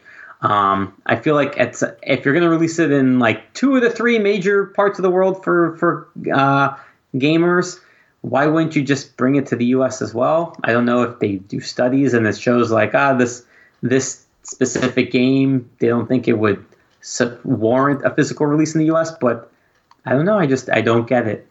I bet. That- that- I bet. yeah, like okay. at least knowing a lot about the history of video games, a lot of that stuff, especially when it comes from company to company, is personality driven. Mm-hmm. I mean, back in the original NES days, you had the playtesters. You had like Howard Phillips, who would um, sit there and be the playtester. And if he didn't personally li- think something would be good for U.S. market, it didn't make it over here. That's why there's so many awesome Famicom games out there that we never got over here. Is simply because they thought, oh, U.S. gamers wouldn't like this, Right. and so like we missed out on a lot of experiences and you- some of that still exists in japan today Yeah, that's true. I mean, there's there's games that are coming out that you would think like, oh yeah, that should do well in the in the U.S. and you know take take Yokai Watch. We've had it on the 3DS now, right? We've had a few of them, mm-hmm. They did four on the the Switch came out in Japan. One is coming out for the Switch in Japan. No word of it yet in the U.S. as far as I know. Neither of like- English, right? No, they don't support English. But but you have to wonder, it's like, but we've already had it in on the 3DS. Like, why wouldn't this be a game that you would bring to the Switch here?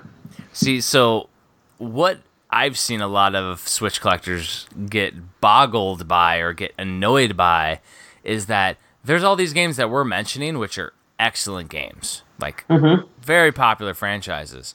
But we're getting all of this quote unquote shovelware on cartridge. We're getting all this freaking farming simulators and fishing Hey, farm- tournaments and farming sims are horse big racers. And I'm just saying we're getting all of these games that are, are Yeah. shovelware that we're get seeing physical releases.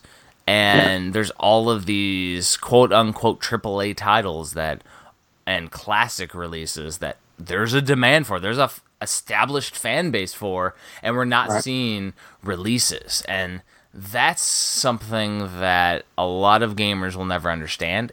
I don't even know if there's a rhyme or reason because I think it has to do with personality to personality. You got this shovelware company that has money to throw at a game that they know is going to sell enough because it's costing them dollars to make it, and they're selling for 20 and they can mm-hmm. throw out BS Simulator 2000 and it'll it'll sell enough to where they'll make a profit. Whereas you have a mega multi-million dollar company that is picking and choosing its releases per region which is insane to me when you know that there would be way more people buying it than buying BS Simulator 2000 mm-hmm. but that company needs more to turn a profit because they're putting more quality more art quality into the artwork and into a manual or doing goodies. Whereas because if if those games came out with a lackluster white on the inside cover we would complain about it Mm-hmm. because we're like man that's freaking dragon quest 1 2 and 3 and they just put a white in the cover no manual it's like but it's a classic series it's too easy you know what I mean? But it costs more money per per item, which means less profit for the company. So mm-hmm. I mean, there's a lot to it. I just it's weird when we see garbage releases and then we see classic ones. Like I'll mean, never even- get it. And even do like just do Square Enix U.S. store exclusive, limited to the five thousand copies, or maybe even partner with a limited publisher if they don't want to do a mass retail. I mean, there's a demand. I have to I have to believe that you know their minimum quantity would sell for for Dragon Quest for Final Fantasy. I mean, I don't know. Maybe things will change in the years to come. You never know. Yeah, I mean maybe, but Yeah. I don't know, man. It's very Let's not interesting. like, let's not end on a downer. It's very interesting. So, um, to not end on a downer, JP, let's talk about uh the contest we have going on right now. Yes, I will be happy to. So, Hagen's Alley, JP Switch Mania, and Unikeep have all partnered together to give away, I, I would say, probably the biggest prize package that I've done so far on the channel. And what we're doing is we're giving away three Switch Lites. We're giving away all three colors, so it's yellow, turquoise, and gray. We're giving a Unikeep uh, cartridge DX case, which holds 60 cartridges. The cover is going to match the color of the console, so yellow, turquoise, gray. We're also going to be giving away a copy, an autographed copy of the Switch Collector book. So when it gets released, you're going to get one for free, autographed by by Jeffrey and myself. And we're throwing in a game. So your game uh, is going to be randomized. It could be Undertale. It could be um, no Travis. Oh my gosh, Travis Strikes No Again. No more heroes. No More Heroes Travis Strikes again, yeah. Yep. And um oh my gosh, I can't even read my own handwriting. It's the see this is what happens when you're on the show for too long. Everything's slurring. Uh, it's Dark Souls. Sorry. Dark Souls. So that's the other game. So right now this giveaway is going on. It's going on for 3 weeks. It ends on October 11th, so you still got time to enter and it's a Gleam uh, link giveaway. So all you have to do is go on Twitter, go to JP Switch Mania. The pin post is the contest post. It's going to be up there until the day that it ends, and you just click on the link, you enter. The only caveat is this is a U.S. only giveaway. So if you're not in the U.S., I apologize. You cannot Yeah. participate in this one. But if you are in the U.S., please enter. Um, it is a great giveaway. Again, hosted by Unikeep, Hagen's Alley, Jeffrey himself, myself. Um, and I think it's a great way to start your Switch collection if you don't have one. And if you do, maybe you want to upgrade to a handheld, you know, Switch Lite, or you want to give one away to a family or friend. So many ways that you can enjoy enjoy your prize package. Um, And if you that- are already a backer of the Switch Collector and you win, just hit me up because we'll do something cool. yes, yes, I we will. some- I got some cool stuff we can do for that. So I like yeah, it'll be interesting. So that is the the major giveaway. But as always, I, I run other contests. We actually just finished up. Uh, So myself and my wife, uh, Mrs. Switchmania, just finished up the 13k giveaway. Uh, we gave away Super Mario Party for the Switch, and we picked the winner. Actually, while we were recording, I typed up the winner, so they won. Uh, sorry, Jeffrey. And then I'm actually already on the way to the 14k giveaway. So this these contests have been amazing. I just passed 13,500 followers while we were recording. So I'm already thinking about what to do for 14k. But that's not all. Uh, I do have other contests in the pipeline, and you get to hear about them first on the Switch Mania Playcast. So one is I'm partnering with Nintendo Soup, which is a great outlet for Nintendo news, and we are going to be giving away a physical copy of Final Fantasy VII and 8 Twin Pack. Nice. So it's not live yet. We're working on the, the contest image. It should be going live later this week, but you can win that for free. I'm also working with Snowcastle Games, the developers for Earthlock, and they just gave me the update that they were approved. We're going to be giving away a collector's edition of Earthlock that was through Super Rare Games. So that contest is coming. And then on top of that, I'm working with Nin Nin Game. Um, so it's a it's a retailer overseas that carries all the import games that you may have trouble finding. So think of them as like Play Asia. It's another great company. It's called Nin Nin Game. And right now we are just finalizing the details, but we're going to be giving away one to two games that have not released in the US or the EU, but support English. So stay tuned. So we have a lot of great giveaways, and then Jeffrey, I think we're still working on on doing a giveaway with uh, with Destiny FOMO and East Asia Soft while the campaign is live uh, to give possibly give away another Switch Lite and maybe a copy of the book and the game and things like that. So we've got a lot of contests coming up in the next couple weeks. So definitely be following Hagen's Alley, Mania, follow Unikeep, follow Destiny FOMO, follow East Asia Soft, follow everybody under the sun. There's going to be a lot of great giveaways. Tons and tons. Was that a, was that a, was that a lot of prizes? Yeah, you don't want to. For somebody who doesn't want to be the giveaway person, it's, it's, what, it's what you do. and and I only started doing giveaways like uh, actively since December January. Merge Games was really the first one that one, that was willing to partner with me, and we gave away one of the signature edition games. And then little by little, you know, I'd partner with developers, and we give away digital codes, maybe a game here or two. And honestly, like I, it's true. Like I don't want to be just a giveaway um, channel, which I'm not. I mean, if you see, I, I post a lot of daily content that's not just giveaways, but I absolutely love doing the giveaways just because it's my way of giving back to the community. And for people who have a Switch, it's a way to get new games that they may not have played. And for people who don't have a Switch, I'm literally able to help put a Switch in their hands. And that's Yeah. such a great feeling um, because, you know, they're entering a whole new wonderful world of Nintendo. And, you know, my motto is a Switch in everybody's hand, and I'm doing my part. I would definitely have to say though that if people are waiting to back the Switch Collector because they're supporting the contest, which could be the case, um, you'll have a few days to back it after Yes. the contest is done. So we need to make sure when we post the winners, like, hey, you still can back if you didn't win the book. You still can, still can back the Switch Collector, which is live for a few more days, because because all the people are gonna see that that giveaway, and that'll be a, a thing to put the Switchopedia.com link in so people can back, because that'll be Yes. super absolutely. important to yeah at the end of the campaign and I may or may be out of the Mhm. loop by then. For the last week of the campaign, I'm gonna be out of the out of the internet loop. I only ac- access at night. It's gonna be stressful, stressful week. Mm-hmm. But yeah, so I'd say now is a good time to wrap it up before we get um under an hour right now, under an hour Yes. times three. Um, but um, so as always, you can reach me at switchopedia.com, which will take you right to the Kickstarter link.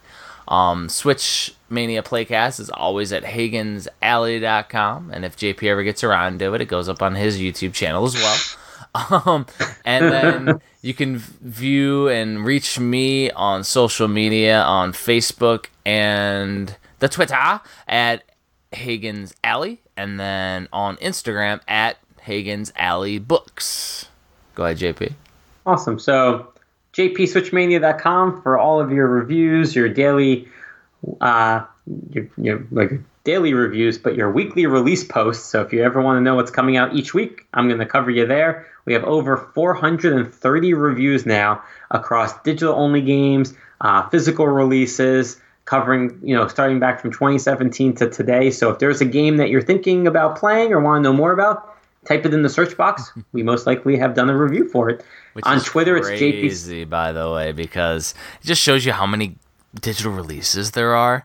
Is Oh, yeah. that I think there were six that are going in the book out of like 80 that you covered on your site, like from the first year, and I'm like, oh Uh-huh. my god, There's a lot. Damn. So also Twitter, JP Switchmania, YouTube, JP Switchmania, Instagram, JP Switchmania, Switchmania Playcast, Switchopedia.com. Type in JP Switchmania anywhere, I'll pop up somewhere. and if you're gonna be at Retro World Expo this weekend, Yeah, please stop by, say hi. Yeah, come come stay for the pan or come for the panel, stay for the fun. Have a little bit of the bubbly with us. have a little fun with us because we're gonna definitely be um, having a good time, and we always love just chatting about video games. So um, I know my table is gonna be right by where the guests are. Because I'm a guest too, they just put mine right across from the guest area. Because most of the guests don't actually have like merchandise, which I mean, I'm a book publisher. Of course, I have books. Um, I'm not having a whole lot of books in stock though, so you're hearing that again first on the playcast. Not going to be. I'm going to have a couple copies of each with me. So um, I, it'll, it'll be another sellout, but uh, like another sellout weekend. Um, I'll be right by Square Square Painter as well. He'll be right across from me. so it'll be a really fun convention, and I've heard that it's gotten bigger since I've been out there a couple years back. So should be fun. Can't wait. And thanks for listening, and we will see you next time. See you next time.